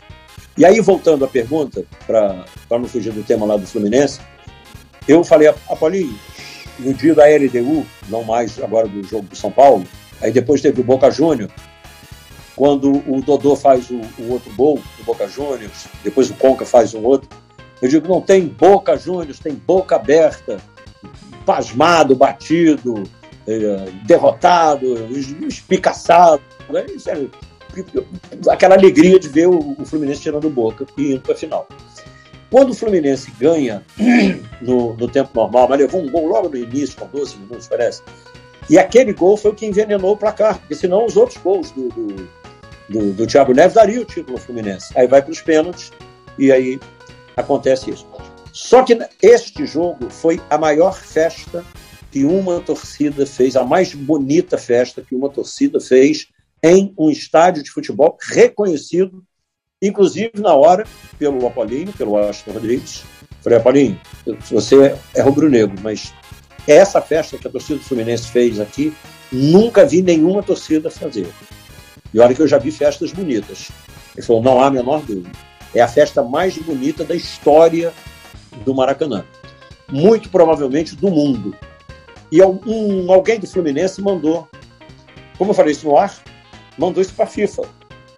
E aí a FIFA mandou lá uma correspondência dizendo que, de fato, eh, estava registrada como a mais linda e empolgante manifestação de uma torcida durante um jogo de futebol. Então, o Fluminense não ganhou a, a Libertadores, azar da Libertadores. Ela está devendo ao Fluminense uma taça. Que maravilha, hein? É, aproveitando aí o gancho de Fluminense, eu vou com outro tricolor aqui desse, dessa galera. Daniel, por favor, as, faça as honras, Daniel. Então, o Penido citou esse jogo da contra a LDU, e o meu pai, ele tava no estádio, eu não tava, porque eu era muito pequeno, minha mãe não deixou ele me levar. Mas meu pai fala até hoje que depois do jogo ele nunca viu um estádio tão silencioso, que acabou o jogo e ninguém saiu, o pessoal ficava sentado, ele só ficou sentado uns oito minutos olhando pro nada, parado, tentando entender o que tinha acontecido e tudo mais. Então é, é um jogo que eu, eu não tava lá, mas eu sempre ouço falar muito, é muito legal ver o Penido citando ele dessa forma. Mas a minha pergunta é nessa pegada da, da emoção, mas num outro sentido. É... Hoje em dia a gente tem o, o VAR, né? Que às vezes é um anticlímax muito grande quando sai o gol e todo mundo comemora e uma festa e de repente para. Então, eu queria perguntar pro Penido, porque na TV já é um, um anticlímax absurdo, porque você para assim do nada e foca na torcida, quando tinha torcida, a torcida meio que bolada, sem entender o que tinha acontecido. Mas e no rádio, em que o cara não tá vendo nada do que tá acontecendo? E você tá ali naquele êxtase do gol para você passar a informação, passar o, o que tá acontecendo pro, pro ouvinte. Como que é essa questão do VAR, em que você tá num clímax de uma transmissão esportiva, em que o cara não tá vendo nada do que tá acontecendo e você tem que passar essa questão do VAR para ele? Uma excelente pergunta, porque a primeira vez que aconteceu foi no jogo Flamengo-Bahia. E aí eu venho narrando o lance e o Everton Ribeiro fez o gol e aí o bandeirinha levantou a bandeira. Eu vi que a posição do Everton Ribeiro era legal, eu achei. Tem lance que você não, não tem certeza se é legal ou não, porque tá na mesma linha, não tá, é um pé a mais à frente e tal. Enfim. Mas eu vi que a, a posição era nitidamente correta. Só que o bandeirinha levantou a bandeira e o juiz fez assim com a mão, anulou o gol. Aí eu gritei, tá não sei o que, fulano, tal, Bruno Henrique, tal, blá, blá, blá, blá, Flamengo, bola, blá. É, Arão tocou, Everton Ribeiro invadiu o pontão, tirou, guardou. Aí viu o banheiro e e só que não valeu. SQN, só que não. Não valeu o gol. Frustração da galera do Mengão, o gol tá anulado, não sei o quê. Aí os jogadores do Flamengo foram para cima do árbitro. E o árbitro foi lá, conversou com o Bandeirinha. O Bandeirinha confirmou que estava impedido, ele botou a mão no ouvido e começou conversando com o VAR. Espera aí, os jogadores. Calma. Aí os jogadores do Flamengo em cima. Ele, calma. Calma. Só que eu já tinha parado a narração. Não, pô, anulou, tal, não sei o quê. Heraldo Leite, comentarista, que bota você na cara do gol. Foi mal anulado. Claro que foi mal anulado, ele tinha condição legal, não sei o quê. E a gente trabalha com a televisão, né, com monitores. Então a gente tem o replay. E no replay, então, eu já não tinha dúvida, vi que realmente não estava impedido. E o Bandeirinha errou, errou feio. Ele tinha, tinha um zagueiro dando condição perto da bandeira de gol. O cara estava longe, mas não interessa. Não precisa estar perto para dar condição. Tinha um back e mais um goleiro. Então ele recebeu a bola. Ele estava atrás da linha da bola, recebeu a bola com dois na frente. Então não tinha nenhum motivo para ele dar impedimento. Mas ele babaqueou e deu. Aí o Heraldo fala, fala, fala, fala, aí ele vai assistir. O árbitro foi, assistiu o lance, chegou no meio-campo fez assim, sinal do VAR, né? E apontou para o meio-campo, valeu o gol. Aí, olha que, que sacanagem com o narrador. Eu já tinha interrompido a narração, coito interrompido. Então vamos retomar de novo para chegar ao rodagem, né? Porra, cara, que sacanagem do árbitro. Do, do Bandeira que induziu o árbitro ao erro. Aí naquele dia, depois do jogo, eu sempre procuro ouvir as transmissões após. Falei, eu vou tomar um cuidado com esses caras, esses traeiras. Então é o seguinte, quando acontecer um gol, eu vou narrar o gol. Se ele anular, eu vou continuar a narração até o fim. Se não valer, eu vou informar ao ouvinte que o gol que eu acabei de narrar foi anulado pelo VAR. mas eu não vou perder o gol no arquivo, como perdi esse gol. Quando você vai no arquivo, tem lá todos os gols que foram narrados em todos os tempos e tal, não sei o quê, tudo digitalizado, tudo organizado direitinho. Aí vem os patetas, usam o VAR erradamente e anulam e estragam o, o meu trabalho, o meu áudio. E estraga a emoção do ouvinte, estraga a emoção do torcedor que comprou ingresso para ir ao estádio. Hoje não tem torcedor, mas se Deus quiser, brevemente, né, o quanto antes, vai, vai voltar e tal, o dia que acabar esse bicho invisível, malvado e parar de atacar as pessoas, a gente vai voltar ao estádio. O torcedor, ele tem que vir, viu o gol, comemorou, o árbitro deu o gol, não pode, sabe? Ele tem que harmonizar isso melhor. Tudo bem que aconteceu um gol, a torcida grita, mas o lance é regular, o árbitro anulou, tá tudo bem, faz parte do jogo. Agora, você grita o gol, vibra com o gol tal, aí depois vem um sujeito e diz que o gol não valeu. Você está pronto, o adversário está pronto meio campo para dar saída, ele deu uma volta lá para o goleiro, que o gol não valeu, não. Que tinha meio bico do pé da chuteira esquerda na frente, do calcanhar direito do zagueiro. Cara, isso é, o, é aquele negócio que eu falei, é, a, é o overdose. O VAR é para tirar uma dúvida grande. O VAR é para dizer se a bola entrou totalmente ou não se o cruzamento feito da linha de fundo, a bola passou pela linha de fundo e não podia, que ela saiu, não podia ter valido. Aí o cara cruzou, o cara entrou, fez o gol de cabeça ou de chute, seja lá o que for. Mas com a bola que tinha saído de campo, houve empurrão, alguém segurou com a camisa, alguém botou a mão, o cara que mandou a bola para a rede foi de soco, estava na lateral do corpo, o juiz não viu. Então, nesse tipo de circunstância, o VAR é precioso. E ele corrige erros, realmente. Mas no Brasil o VAR tem sido muito mal utilizado. Então, eu passei a adotar como mecanismo de defesa narrar o lance. Pronto, eu narro. O VAR depois ele que se vire lá, se não for, aí eu digo, ó, eu narrei aqui, mas o VAR anulou. Azar do VAR que perdeu esse gol, né? é, vou fazer o quê? Porque realmente, se não, porque cada transmissão, e eu vejo colegas de televisão, coitados, sofrendo com isso, com, com imagem, né? na televisão era, era até mais fácil, o cara tá com a imagem embora a gente tenha monitor, o cara tem tempo real, ele tem um pequeno retardo né, no, no, no monitor. Pô, o cara tá ali e, e fica embananado. Eu falei, ah, eu não vou ficar sofrendo por causa desses caras. Eu vou narrar. A não ser que eu também ache que o gol foi ilegal. Aí eu corro o risco de o VAR vir a validar o gol e aí eu vou ter que deixar de fazer a edição do, mas aí é a equipe de produção é que vai tratar do assunto. Eu mando por, por zap, né? Que a gente faz aquela interatividade que eu falei, porque é inacreditável. Eu nunca imaginei que eu conseguiria fazer também isso, não. Que é narrar o jogo, conversar pelo WhatsApp, no telefone, uma ler mensagem no outro, e ter que narrar e dar texto, dar tal, dar chamar comercial.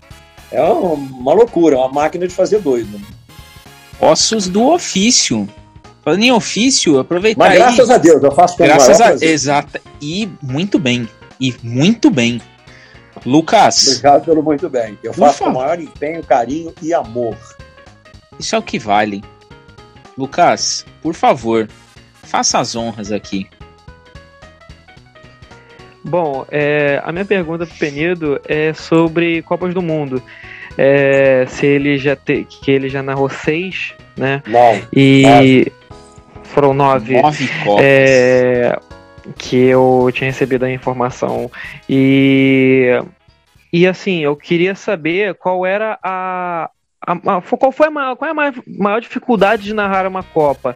E se você já teve assim alguma dificuldade de reproduzir algum nome de jogador que, querendo ou não, deve trabalhar com muitos nomes diferentes e, e até mesmo estranhos. É, e se tem alguma Copa em especial que fica no seu coração? Não, todas as Copas ficaram no coração. A que o Brasil ganhou, né? Acho que o Brasil ganha. Tem, tem peso, um peso maior. A, a mais charmosa foi a da Alemanha, em 2006. Mas acho que o Brasil ganhou 94, 2002. Essas Copas são, são diferentes. Mas dificuldade eu não tenho com, com os nomes. Eu faço o seguinte: eu, antes da Copa do Mundo começar, agora não foi nem, na de 2018 não, não foi nem preciso. eles tomaram a iniciativa, mas que eu tinha tomado desde a primeira Copa do Mundo, em 82. A Copa foi na Espanha, eu estava irradiando o Grande Prêmio de Detroit, nos Estados Unidos, Fórmula 1. Dos Estados Unidos eu fui para o Canadá para fazer o, o, em Montreal, no circuito Gilles Villeneuve, na ilha de Notre Dame, o Grande Prêmio do Canadá. O Piquet, por sinal, ganhou. Naquela corrida morreu o piloto, o Ricardo Paletti, eu estava narrando. E eu tinha que sair dali para a Copa do Mundo, para fazer poucos jogos, porque eu estava envolvido com a Fórmula 1. E a, e a, corrida da Fórmula 1 foi sábado, porque a abertura da Copa era no domingo, e eles não queriam concorrer com a Copa. E no Grande Prêmio anterior, inclusive, o Piquet foi a única vez que ele, na condição de campeão do mundo, não fez tempo para dar a largada. Ele ficou em 23 lugar no grid. Isso é só um, adendo, um fato histórico. Mas nas Copas, o que, que eu faço? Eu aprendi isso também na Fórmula 1 e no o know-how adquirido. Você vai adquirir know-how nas competições.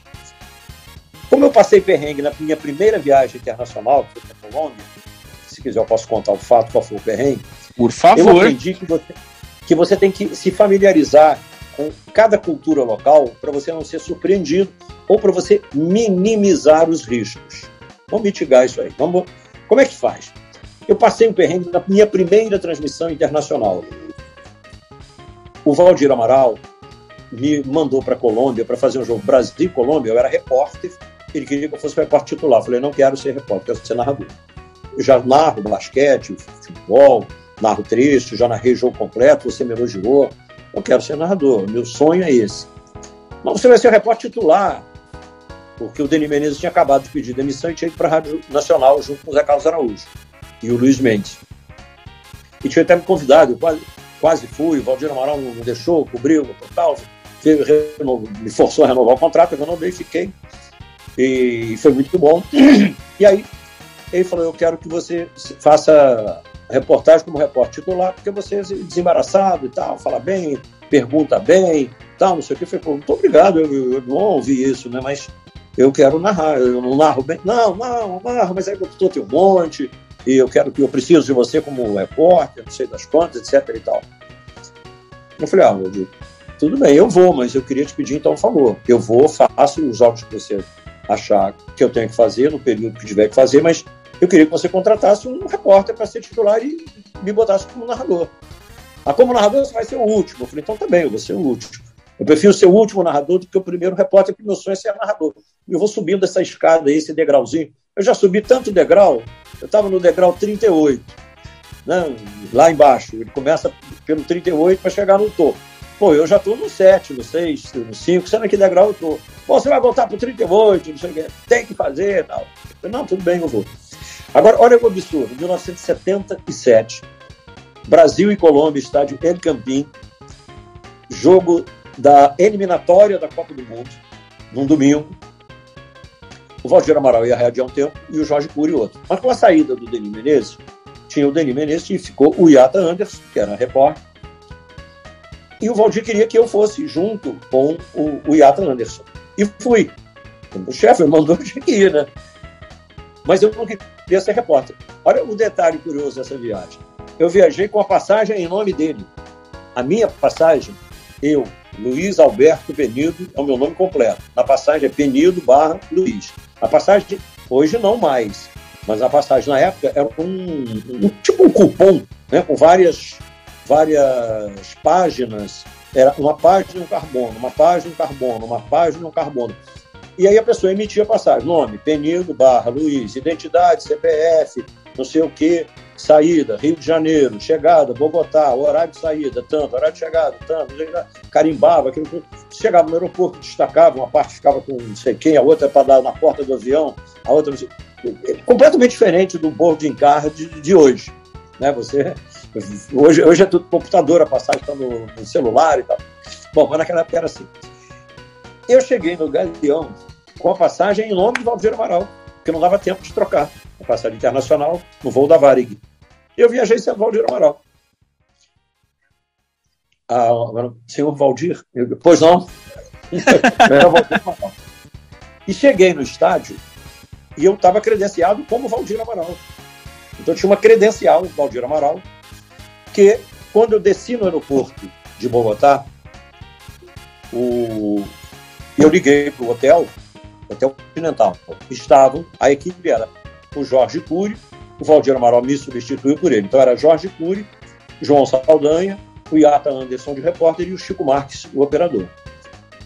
E eu estava chegando no lugar do Valdir Amaral, que em vez de radiar meio tempo com o Cury, o Cury narraria o tempo todo e eu faria a reportagem, como fiz. Só que eu liguei para o hotel, vocês já saíram, então, já saímos para o estádio, mas é, estamos saindo neste exato momento. Eu vou deixar aqui, o Saldanha que atendeu o telefone, vou deixar aqui na portaria um, um, para você o teu, teu ingresso. Lá tá legal.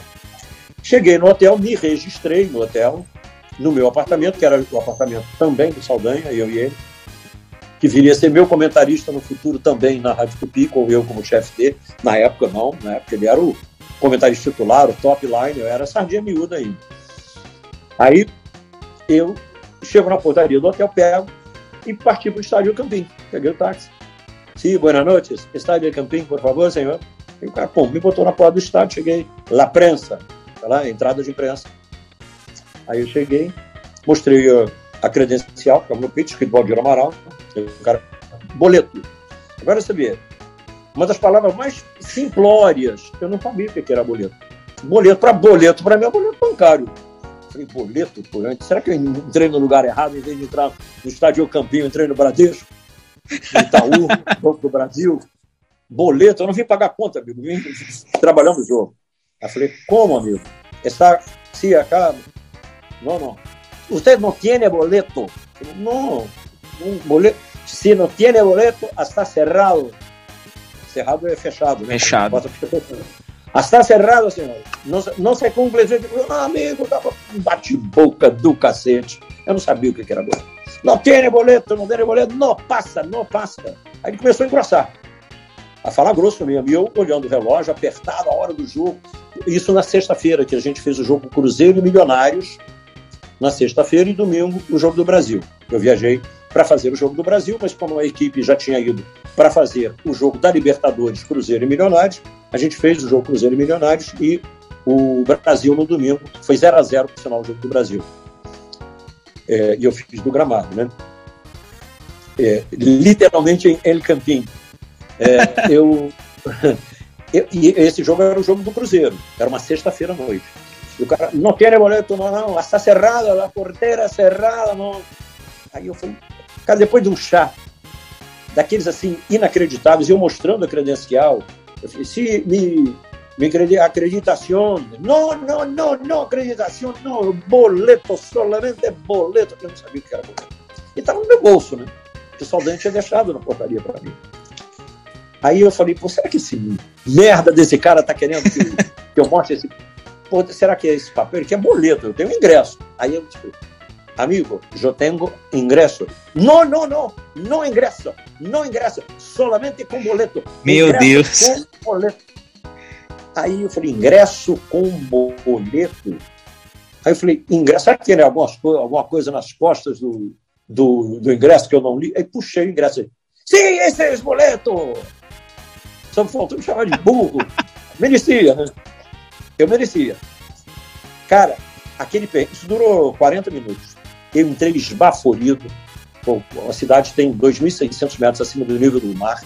Eu tive que subir a escada correndo. Tudo bem, muito jovem. Mas, pô, podia passar mal na altitude, né? Sim. Né?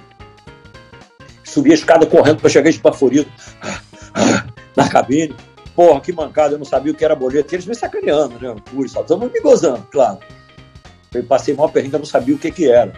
Aí eu falei, porra, ingresso aqui é boleto. Eu falei, porra, boleto para mim é pagamento do banco. Não, mas aí em, em espanhol, boleto era. O imbecil não sabia que o bobão aqui não sabia o que, que era boleto. E aí eu aprendi, e aí eu vou voltar na Copa do Mundo. Eu aprendi que você, quando chega num país estranho, você tem que tentar saber alguma coisa, pelo menos básica, da cultura local. E aí eu passei, a partir da primeira Copa do Mundo, a ir buscar, beber água na fonte. Eu passei aí na embaixada do país, aqui no centro do Rio. Tem todas as embaixadas aqui. Eu vou na, embaixada, ia, né? Agora não precisa mais, porque agora pela internet você faz. Eu ia na embaixada, pedia, olha, então aqui a relação. Como é que é o no, esse nome aqui? Está escrito dessa maneira. Com essa grafia aqui, qual é a pronúncia? Aí o cara, a pronúncia, aí eu escrevia do lado como é que pronunciava. Porque, por exemplo, só para dar um exemplo aqui rápido, no holandês, a pronúncia dos jogadores holandeses não tem nada a ver com a grafia. Os nomes Sim. que a gente fala no rádio, a enorme maioria, não existe. E não é diferente na própria Fórmula 1. Por exemplo, você nunca ouviu, e eu perguntei isso na Alemanha, aos alemães, em Munique, em Berlim, em algumas cidades que eu tive, como é o nome do piloto? Michael Schumacher. Alguém vai falar isso? É Michael Schumacher. Você fala Michael Schumacher, nem tem como. Nome Michael Schumacher. Name. Michael Schumacher. Não, não. Michael Schumacher. É como se fosse separação de sílaba. S-C-U, Schu. Schup. Ma, separado. Her, H-E-R, é Her. Então é Schumacher. Ninguém vai falar isso, né? Vai falar Schumacher. Então, nos alemães, então, no, nos alemães nem tanto, é pior, o, o, os holandeses, porque a grafia não corresponde. É então, muito pior. Eu fui malandramente beber água na fonte. Falei, não vão me pegar com outro boleto nunca mais. Agora eu vou falar o nome certo.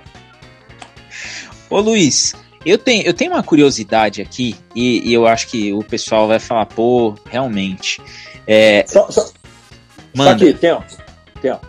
É, apareceu aqui, bateria fraca. Eu posso ligar o conector aqui? Você aguarda? Pode, claro. Um momentinho.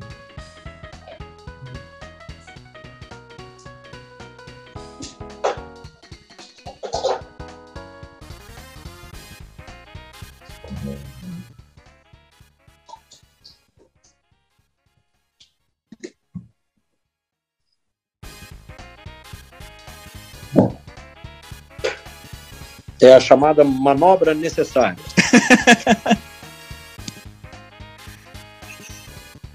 Vamos lá.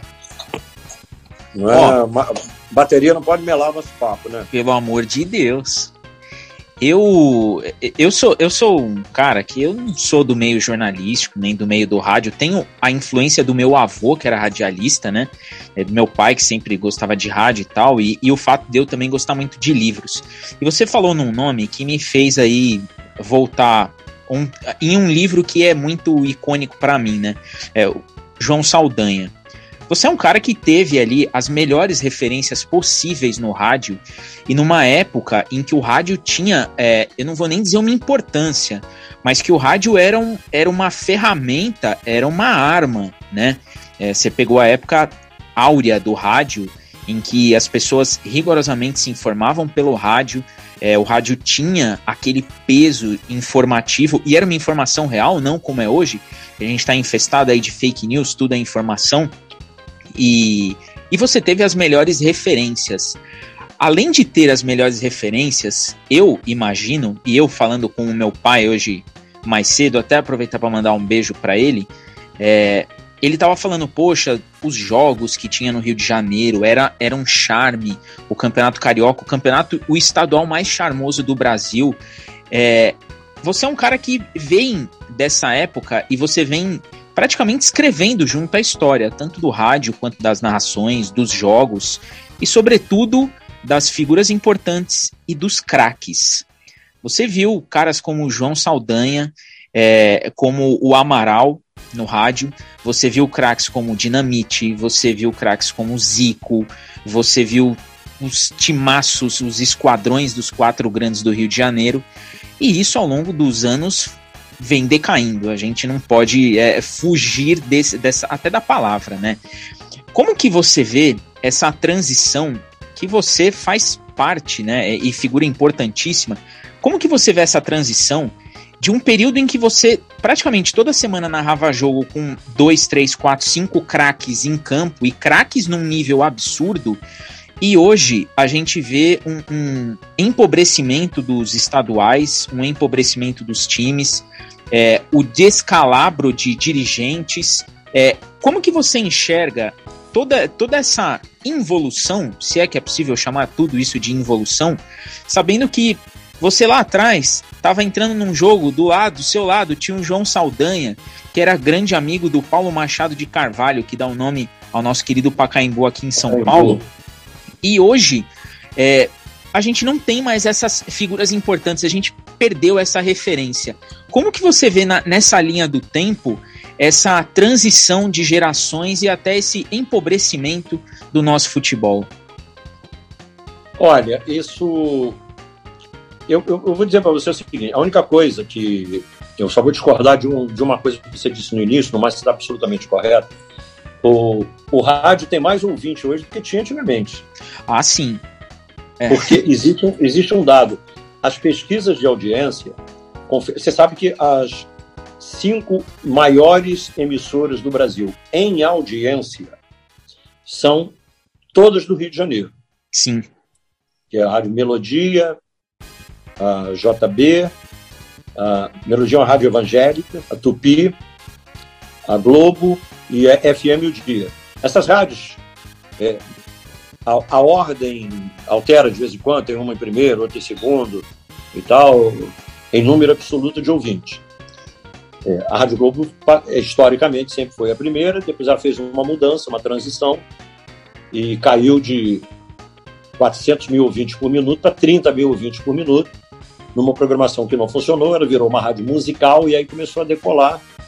32 mil ouvintes por minuto, 45, 50, 60, 70, 80, 90, 100, superar a barreira dos 100 e está a caminho dos 200 mil, que vai demorar ainda uns meses, mas absolutamente certo que vai chegar, porque deu certo esse modelo anterior fracassou. O rádio mede a audiência pelo Ibope, que vai parar de fazer esse tipo de pesquisa. E o, o BOP foi comprado pela empresa Cantar Ibope. E ela mostra uma audiência, falar aqui só do horário de futebol, de 550 mil ouvintes por minuto. Aí você diz, é claro, você tinha 90 milhões em ação para frente para o Brasil, salve a seleção, se em 70 você tinha 90 milhões de habitantes, hoje você tem 212 milhões de habitantes, é evidente que tem que ter um número maior. Mas vamos ver a proporção. Quantos ouviam naquela época e quantos ouvem hoje? Sim. No dial, a proporção vai cair realmente. Na pesquisa do Ibope vai cair. Por quê? Porque não conta app, não conta YouTube, não conta site, não conta o computador direto, e tem uma amostragem de 30% que é feita por telefone, uma pesquisa que é feita por telefone, para saber se alguém, quem, com que perfil, para fazer o recorte né, da faixa etária, é, socioeconômica, nível intelectual, nível de cultura, é, área residencial. Então, você tem que estratificar é, personalizar o ouvinte. Coisa que pela internet hoje você não pode fazer. Eu, por exemplo, entro no meu canal no YouTube para saber e consigo, é, mas eles não conseguem ter acesso às coisas que são privadas, minhas, minhas e de, de todos os outros. Qual é a faixa etária do consumidor? Quanto tempo ele ficou? Então, o Ibope, ele calcula eu estou fazendo essa explicação aqui só para mostrar o porquê do, da discordância do argumento. Tá? Porque como é que a lógica do Ibope? É o número de pessoas que ouviu vezes o número de minutos que a pessoa ouviu. Então, simplificando, a emissora A tem 100 ouvintes e a emissora B só tem 50 ouvintes. Os 50 ouvintes da emissora B ouvem rádio durante quatro horas.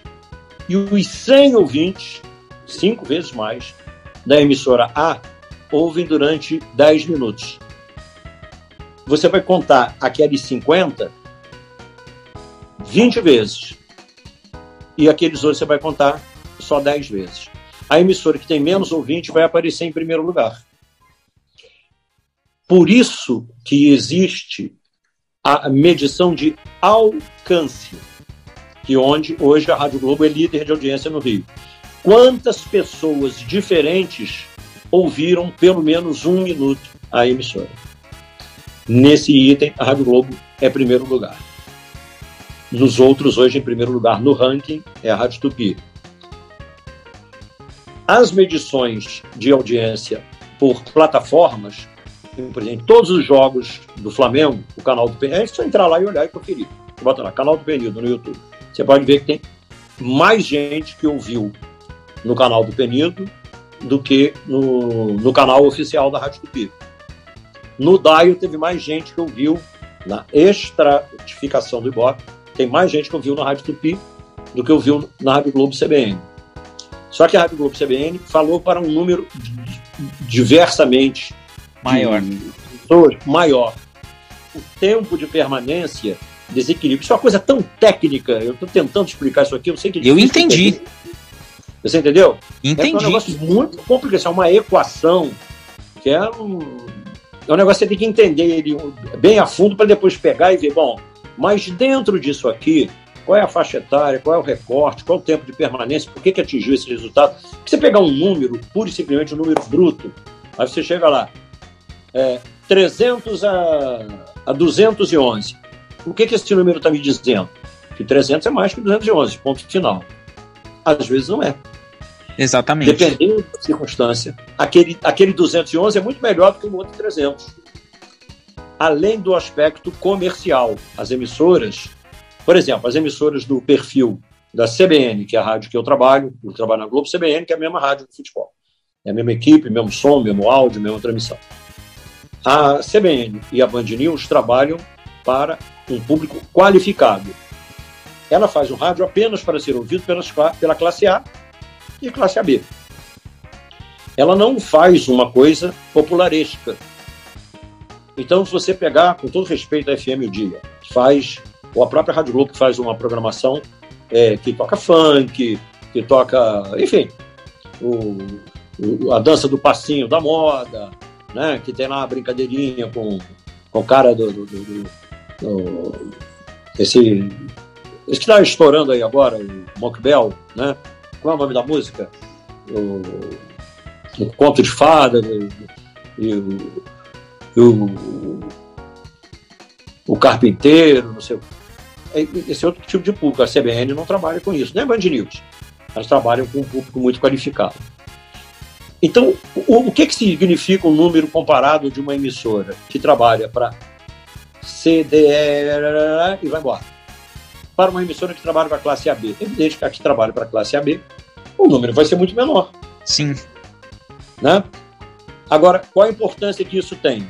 Aí é o foco que a empresa dá. É uma empresa para dar lucro.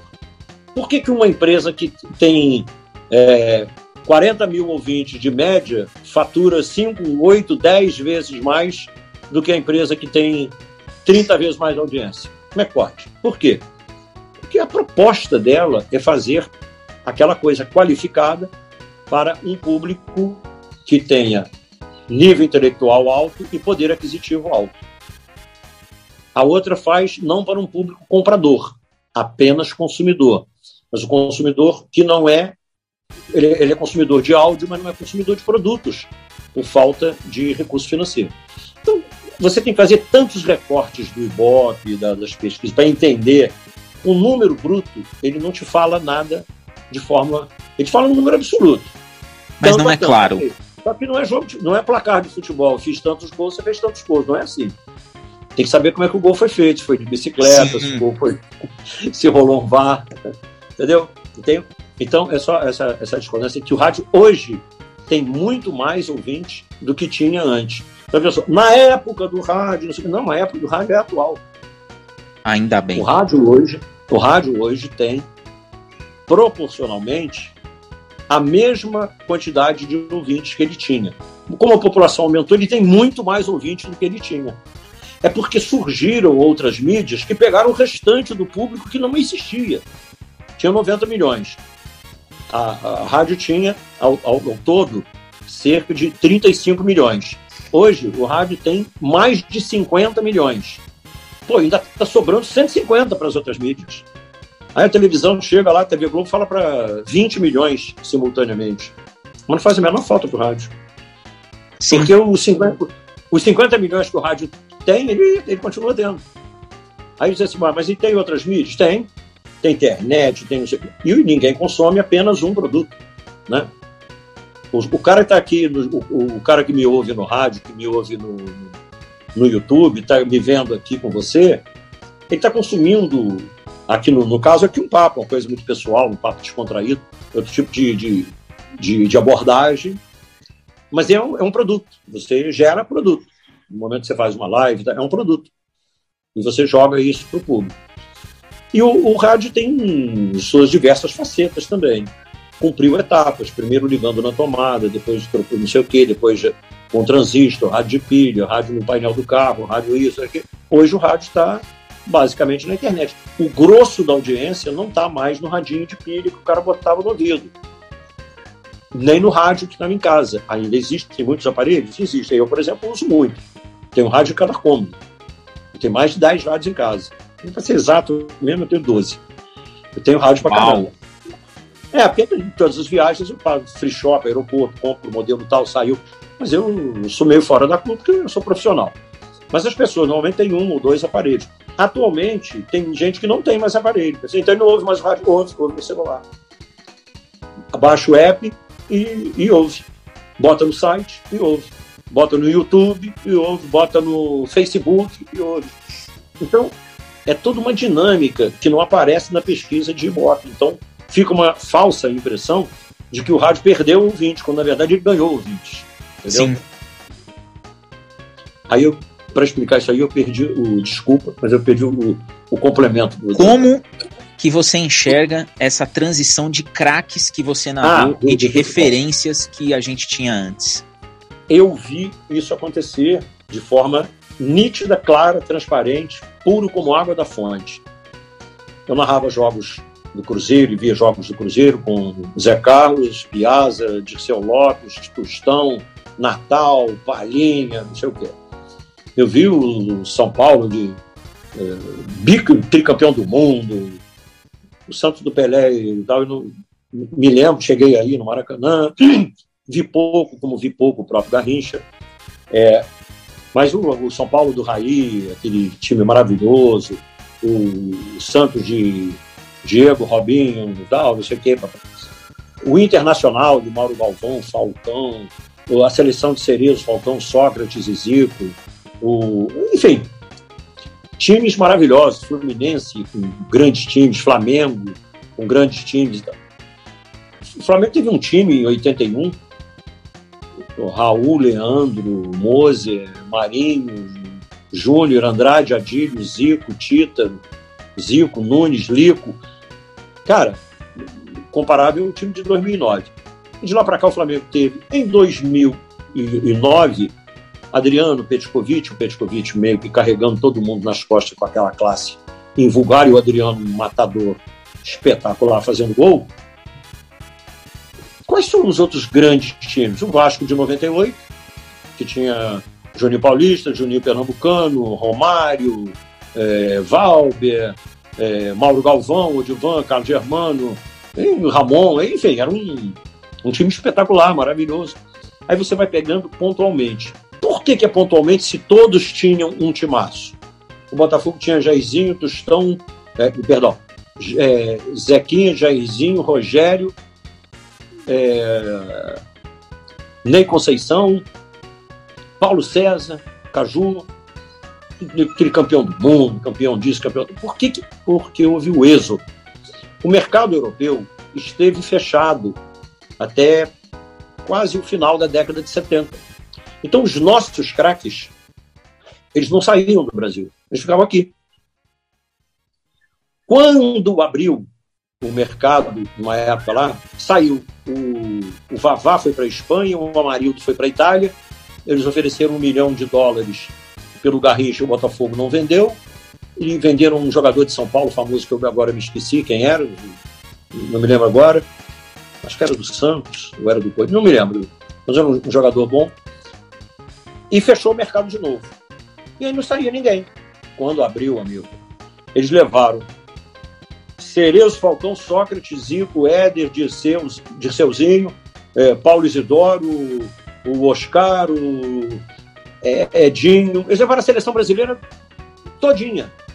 E nunca mais pararam de levar. Só que isso teve um agravamento com o passar do tempo. Eles passaram a levar os jogadores da seleção B.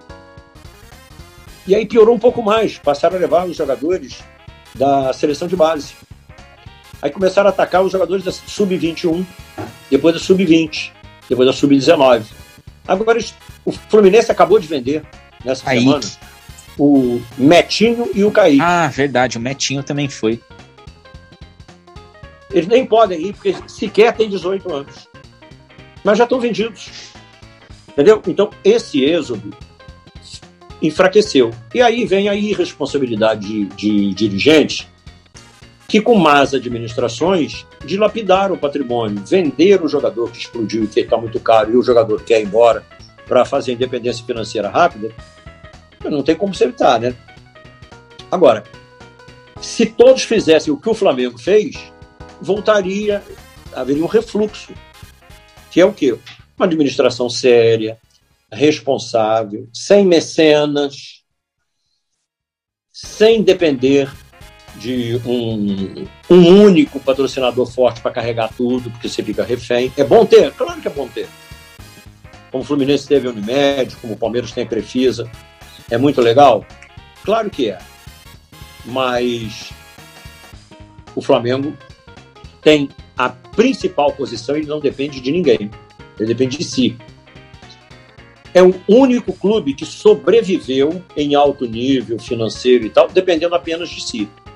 Por que, que os jogadores que o Flamengo vende, ele vende por 160 milhões, 90 milhões? O Gerson agora está com uma proposta de 25 milhões do Olympique de, de Marseille, de euros, 25 milhões de euros, que o Flamengo pediu 35 milhões de euros, estou estudando lá para ver se vão dar. Vai passar de 200 milhões a venda, vai ter negociação. Do... Por que, que o Flamengo vende? Aí o Vasco vende o Thales Magno, mas aí vende por seis. Porque o comprador sabe a necessidade, é os dois lados do balcão. O comprador sabe a necessidade do, do vendedor. Ele sabe que a tua prateleira está lotada, abarrotada e você não consegue vender, então ele pede desconto. Se você não der, ele fala, eu vou comprar em outra loja, lá mais barato. O Flamengo, ele sabe que se ele fizer esse jogo duro, o Flamengo vai dizer, então tá bom, vai embora, não preciso do seu dinheiro. Eu até preciso, mas eu sobrevivo sem ele. Então, esse é o motivo. Má gestão e abertura do mercado internacional. Pierce, sua pergunta. Então, Penido, eu queria aproveitar até o, essa deixa que o Diego falou do, dos grandes jogadores, me, me lembrou disso. Você citou do Romário, da sua relação que você ganhou a camisa do Romário, do Gol Mil e tudo mais. E eu queria perguntar para você, porque hoje em dia, pelo que a gente repara, pelo menos, né? Ninguém aqui tem contato tão direto, mas parece que o, os clubes, os jogadores e tudo mais, por conta de assessoria, é muito mais fechado do que já foi um dia. Então, como é que você sentiu essa mudança de, de da década de 90 ali até início da década de 2000 para frente agora, que agora o jogador com 15 anos já tem empresário, tem assessor e tudo. Como é que você percebeu essa mudança? com o tempo? É, da pior maneira possível. Está incluído no, na, na, na questão da má gestão. Isso é uma gestão equivocada. Que gera uma desconfiança. Porque depois que de, algumas descobertas de negociatas foram feitas. Então, para que não se descobrisse negociata, passou-se a fazer tudo por baixo dos panos. E qual é a melhor maneira de você esconder os fatos para o povo não saber? negando informação à imprensa. Porque a imprensa, ela é o quê? A imprensa é o olho da sociedade. A imprensa enxerga e traz para a sociedade aquilo que ela não vê, porque está atrás do muro. A imprensa fica do lado de lá do muro e vê. E quem está do lado de fora do muro, que é o povo todo, não vê. Então, o que faz o quê? Proíbe a imprensa de entrar desse lado aqui do muro. Então, aí não vão ver. Se eles não vão ver, eles não podem contar. E aí surgem negociatas que a gente não fica sabendo, Agora, qual é negociado? Não sei, não vi. Tinha alguém lá para ver? Não, não tinha ninguém para ver. Houve negociado? Não sei. Foi honesta a transação? Aparentemente sim. Tem como afirmar que sim? Tem que acreditar que sim. Né? Tem prova do contrário? Não. Tem o print? Não. Alguém levou grana por fora? Não. Como é que o jogador que começou no clube tal, com 11 anos de idade e está agora com 18, está sendo vendido por uma fábula? O empresário tem direito a 70% e o clube só tem 30% do jogador. Não sei. É tudo escondido. A imprensa não tem acesso ao treino, não tem acesso ao jogador, não tem acesso a não sei o quê. E aparece um empresário com o dono do, do, não sei quanto do jogador. Não sei... Como? Por quê? Ninguém explica. Então, a má gestão, os clubes perderam, os clubes eram donos do passe dos jogadores, perderam isso. Falei Pelé. Que quando surgiu, é, o Vasco foi o único clube que foi contra. Os outros bateram palma, disseram que era a evolução do futebol, que o jogador ia deixar de ser escravo. Ele deixou de ser escravo do clube, passou a ser escravo do empresário. O cara não escolhe o clube que ele vai jogar, embora esteja inscrito. Só se ele fizer um escândalo, falar, não, nesse time eu não jogo e tal. O empresário força a barra para levar para o clube e tal. E depois que ele faz a transferência para o clube e tal, ele, empresário, não entra em campo, ele não joga bola, ele não vai ganhar dinheiro. Se o jogador não fizer a transferência, ele quer tirar o jogador daquele clube e botar no outro. Quando vai para o outro, ele quer tirar e botar no outro. Então o jogador fica pulando de galho em galho. A coisa mais fácil que existe hoje para o dirigente é tentar vender jogador. Por quê? Porque a maioria deles está na mão do empresário. E a gestão é tão ruim, aí é má gestão, por exemplo, é desonestidade, mas é má gestão, os empresários passaram a controlar e indiretamente administrar o clube. Aí, ó, eu boto o jogador tal, não sei o quê, mas eu quero que você contrate o treinador tal, que é meu também. Aí ele é dono de, do jogador do, do goleiro, do ponto esquerdo, do meio campo, do, do, do ponta direita e do técnico. O goleiro, o meio campo, o meio direito e o ponto direito vão jogar no time do técnico, porque o técnico também é daquele cara. Então, o clube perdeu muito isso. Não, só, não são todos. O Flamengo não tem isso, o Palmeiras não tem. Então, um monte não tem, né? Grande não tem. Mas tem uma quantidade grande que dizem, mas não tem prova, ninguém tem prova disso, mas é uma coisa que circula no meio do futebol. Existe uma gestão que, de repente, você vê dívida. O Corinthians deve um bilhão, o Atlético Mineiro 800, 900 milhões, o Botafogo deve um bilhão o não sei quem deve 800, não sei o quê. Você pega a dívida dos clubes, São Paulo, que sempre foi um exemplo de administração, tem uma dívida estrondosa, o Santos tem dívida. Como é que esses clubes fantásticos que venderam jogadores caros, como é que esses clubes têm dívida? Tem. Isso é o quê? Gestão. No caso, má gestão. Paz, manda lá, sua vez.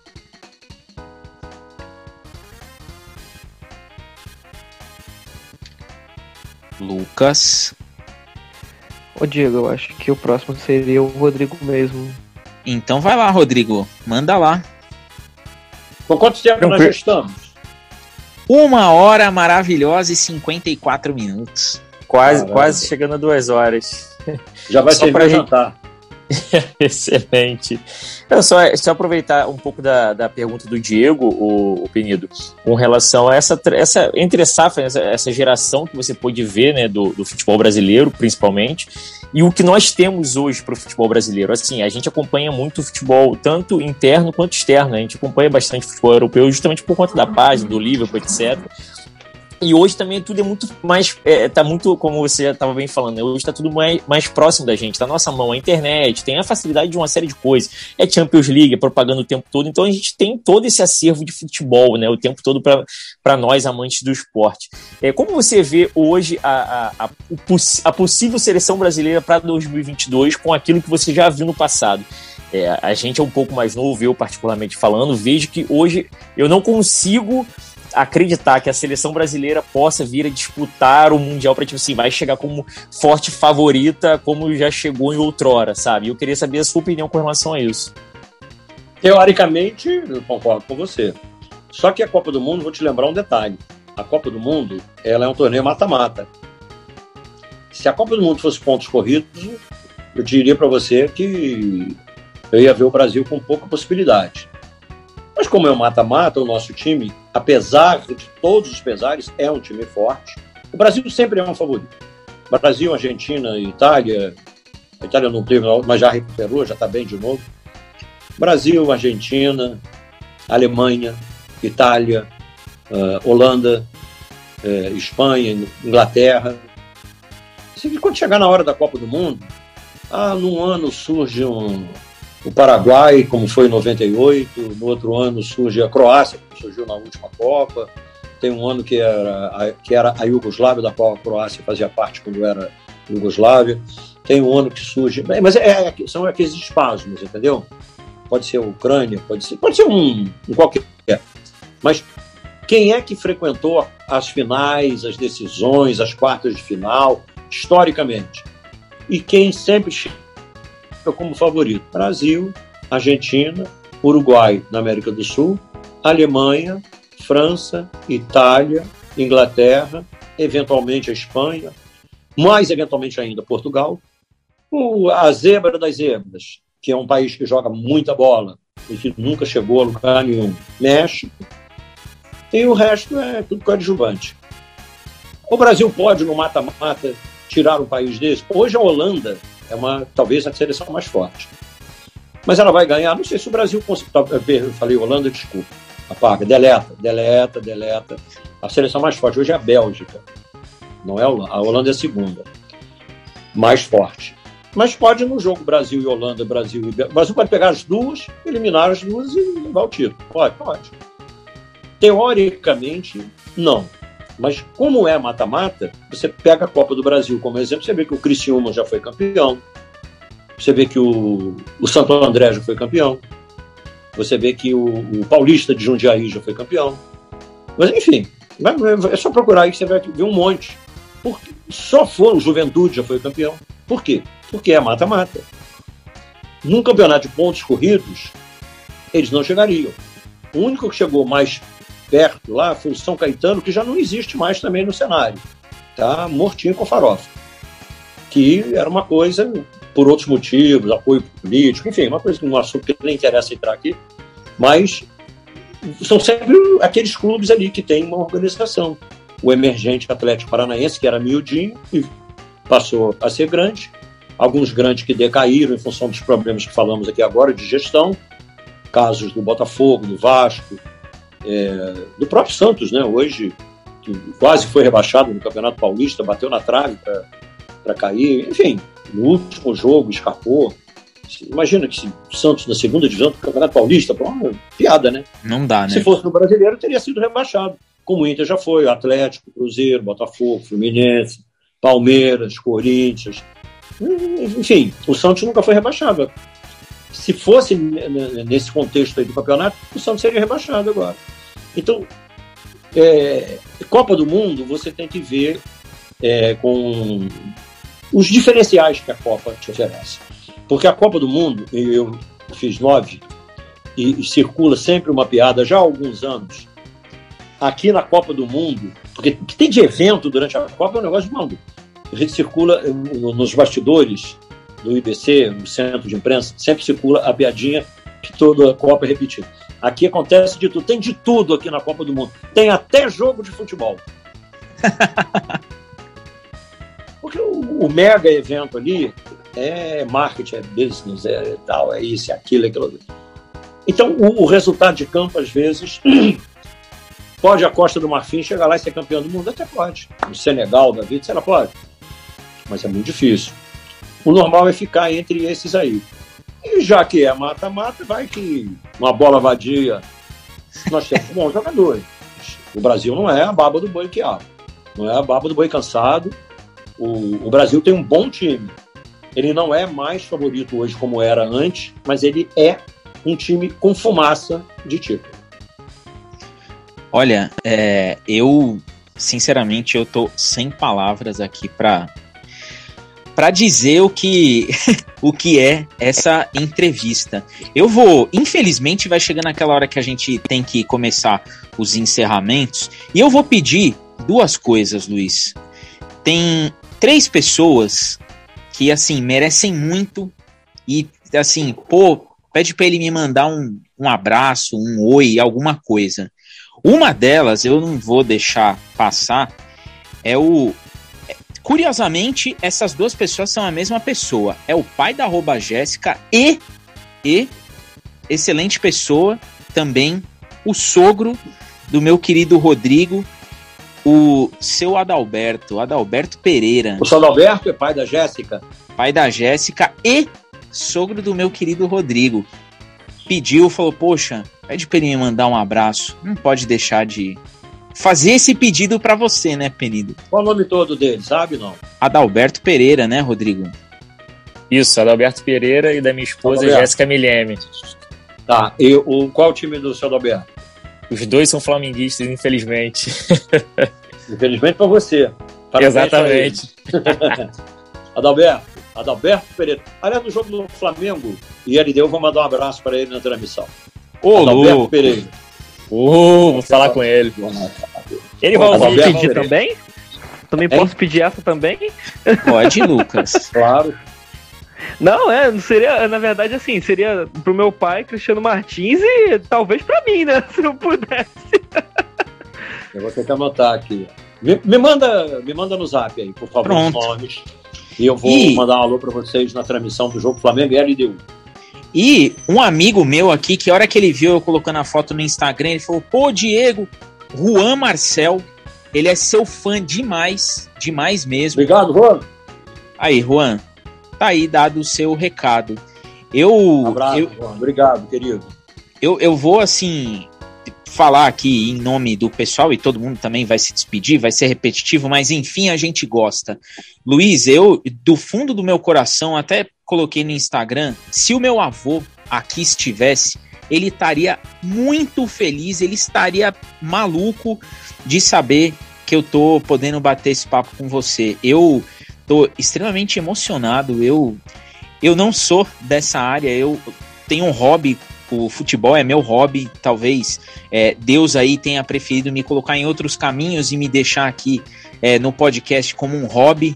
Sei lá o que, ia acontecer se eu tivesse ido para esse meio, mas aqui é um momento que a gente se diverte bastante, que a gente gosta muito, e quando a gente tem a oportunidade de conversar com pessoas que agregam muito, figuras extremamente importantes que estão ali no meio e que têm uma humildade, uma simplicidade absurda e que param para bater esse papo com a gente, é, faz a gente acreditar aí que pessoas humildes nesse meio tão famoso também existem. Então, eu particularmente quero te agradecer demais por isso, dizer para você que com certeza entraremos em contato para marcar mais um bate-papo, porque está realizando um sonho aqui dessa galera.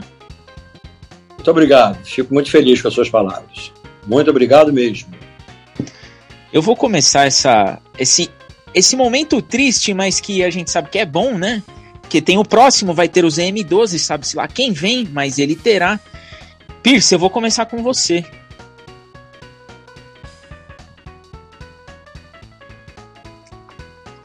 É, queria agradecer ao Penido, agradecer a todo mundo que ouviu. Mais um Zona Mista, a gente não fazia, tinha um tempinho já, então muito legal. Legal poder estar tá, tá aqui entrevistando o Penido, que é um símbolo aí do, do rádio, principalmente aqui no Rio de Janeiro. E mais uma vez falar que, ó, pai, entrevistei o Penido e mais um que você conhece. Vamos, se tudo der certo, vamos crescer essa lista aí. Valeu, Penido, abraço. Valeu, garotaço. Um abraço pra você também. Rodrigo, vai lá. Bom, você só repetitivo, só vou pedir para o final aqui do meu agradecimento, só para o pedido continuar o, o, salve aí, que foi tanto pedido de salve para ele aí, só para ele deixar registrado pro meu sogro, que eu já prometi para ele que iria ter, para ele deixar gravado aqui, que eu, eu, já falei, ele vai escutar isso daqui. Então, Penido, muito obrigado aí mais uma vez aí pela, pela singela por, participação aqui no nosso humilde podcast por tudo que você já, já fez aqui por nós, pela sua é, é, elegância e sua simpatia, pô, super educado comigo no WhatsApp, pô, me deu maior atenção, deu, perdeu aqui, perdeu, não, cedeu muito do seu tempo para essa aula maravilhosa de vida e de futebol que você trouxe pra gente. Só tenho a agradecer, cara. Valeu mesmo, muito obrigado aí. Quem sabe até uma próxima, quando você estiver disponível, a gente volta aqui para mais uma resenha. Tô sempre, meu garotaço. Um abraço para você também para o Sogrão, para Jéssica, para a galera Renova. Manda aí no zap o, o nominho completo da galerinha que eu vou saudar no jogo Flamengo LDU. Foi um prazer falar com você também. Valeu, muito obrigado, meu amigo. Lucas, sua vez. É, como o próprio Rodrigo também falou, também vou ser repetitivo, é uma honra ter receber você aqui, Penido. Foi uma aula é, não só de locução de, de rádio, mas de futebol também, é, de vida, né, também. E, cara, sensacional.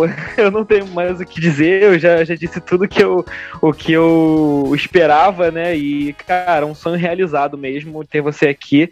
E eu saí da faculdade mas ainda continuo tendo aula. Acabei de ter uma aula com o Luiz Penito. Eu posso falar isso com meus amigos. obrigado, você é carinhoso demais. Muito obrigado. Um abraço para você. Foi um prazer grande falar contigo também. Orlando, eu vou finalizar com você aí que eu pude trazer para realizar esse sonho aí de falar com o ídolo do rádio. Então, Penido, eu vou agradecer por você fazer parte da história da minha vida, do meu amor pelo futebol. Porque você está envolvido nisso, para mim é importantíssimo. Eu vou te carregar para sempre a sua voz, eu vou contar para meus futuros filhos que eu vou brigar, não vou brigar não, né, mas espero que sejam tricolores e sempre vou falar de você e falar, pô, entre os narradores, entre o Edson Mauro, José Carlos Araújo, o Jota Santiago, só, só para falar de área, eu vou sempre lembrar de ti e vou falar um, o número um para mim, embora eu goste desses todos, que eu dei nomes, então enfim, é o Penido. Eu agradeço demais aí. E agradeço todo mundo pela oportunidade. Você não sabe como eu tô feliz com isso. Obrigado mesmo, valeu. Pô, imagina se você tá feliz, imagina se eu não tô também. Obrigado. Um abraço grande para você. E eu agradeço mais uma vez ao Luiz, agradeço você que está nos ouvindo e digo mais: no nosso Zona Mista, o nosso scout de 1 a 11 não teria melhor figura para ser o Romário do nosso time. Luiz, muito obrigado. Seja muito bem-vindo. As portas do nosso podcast estão abertas e até a próxima para você que nos escuta.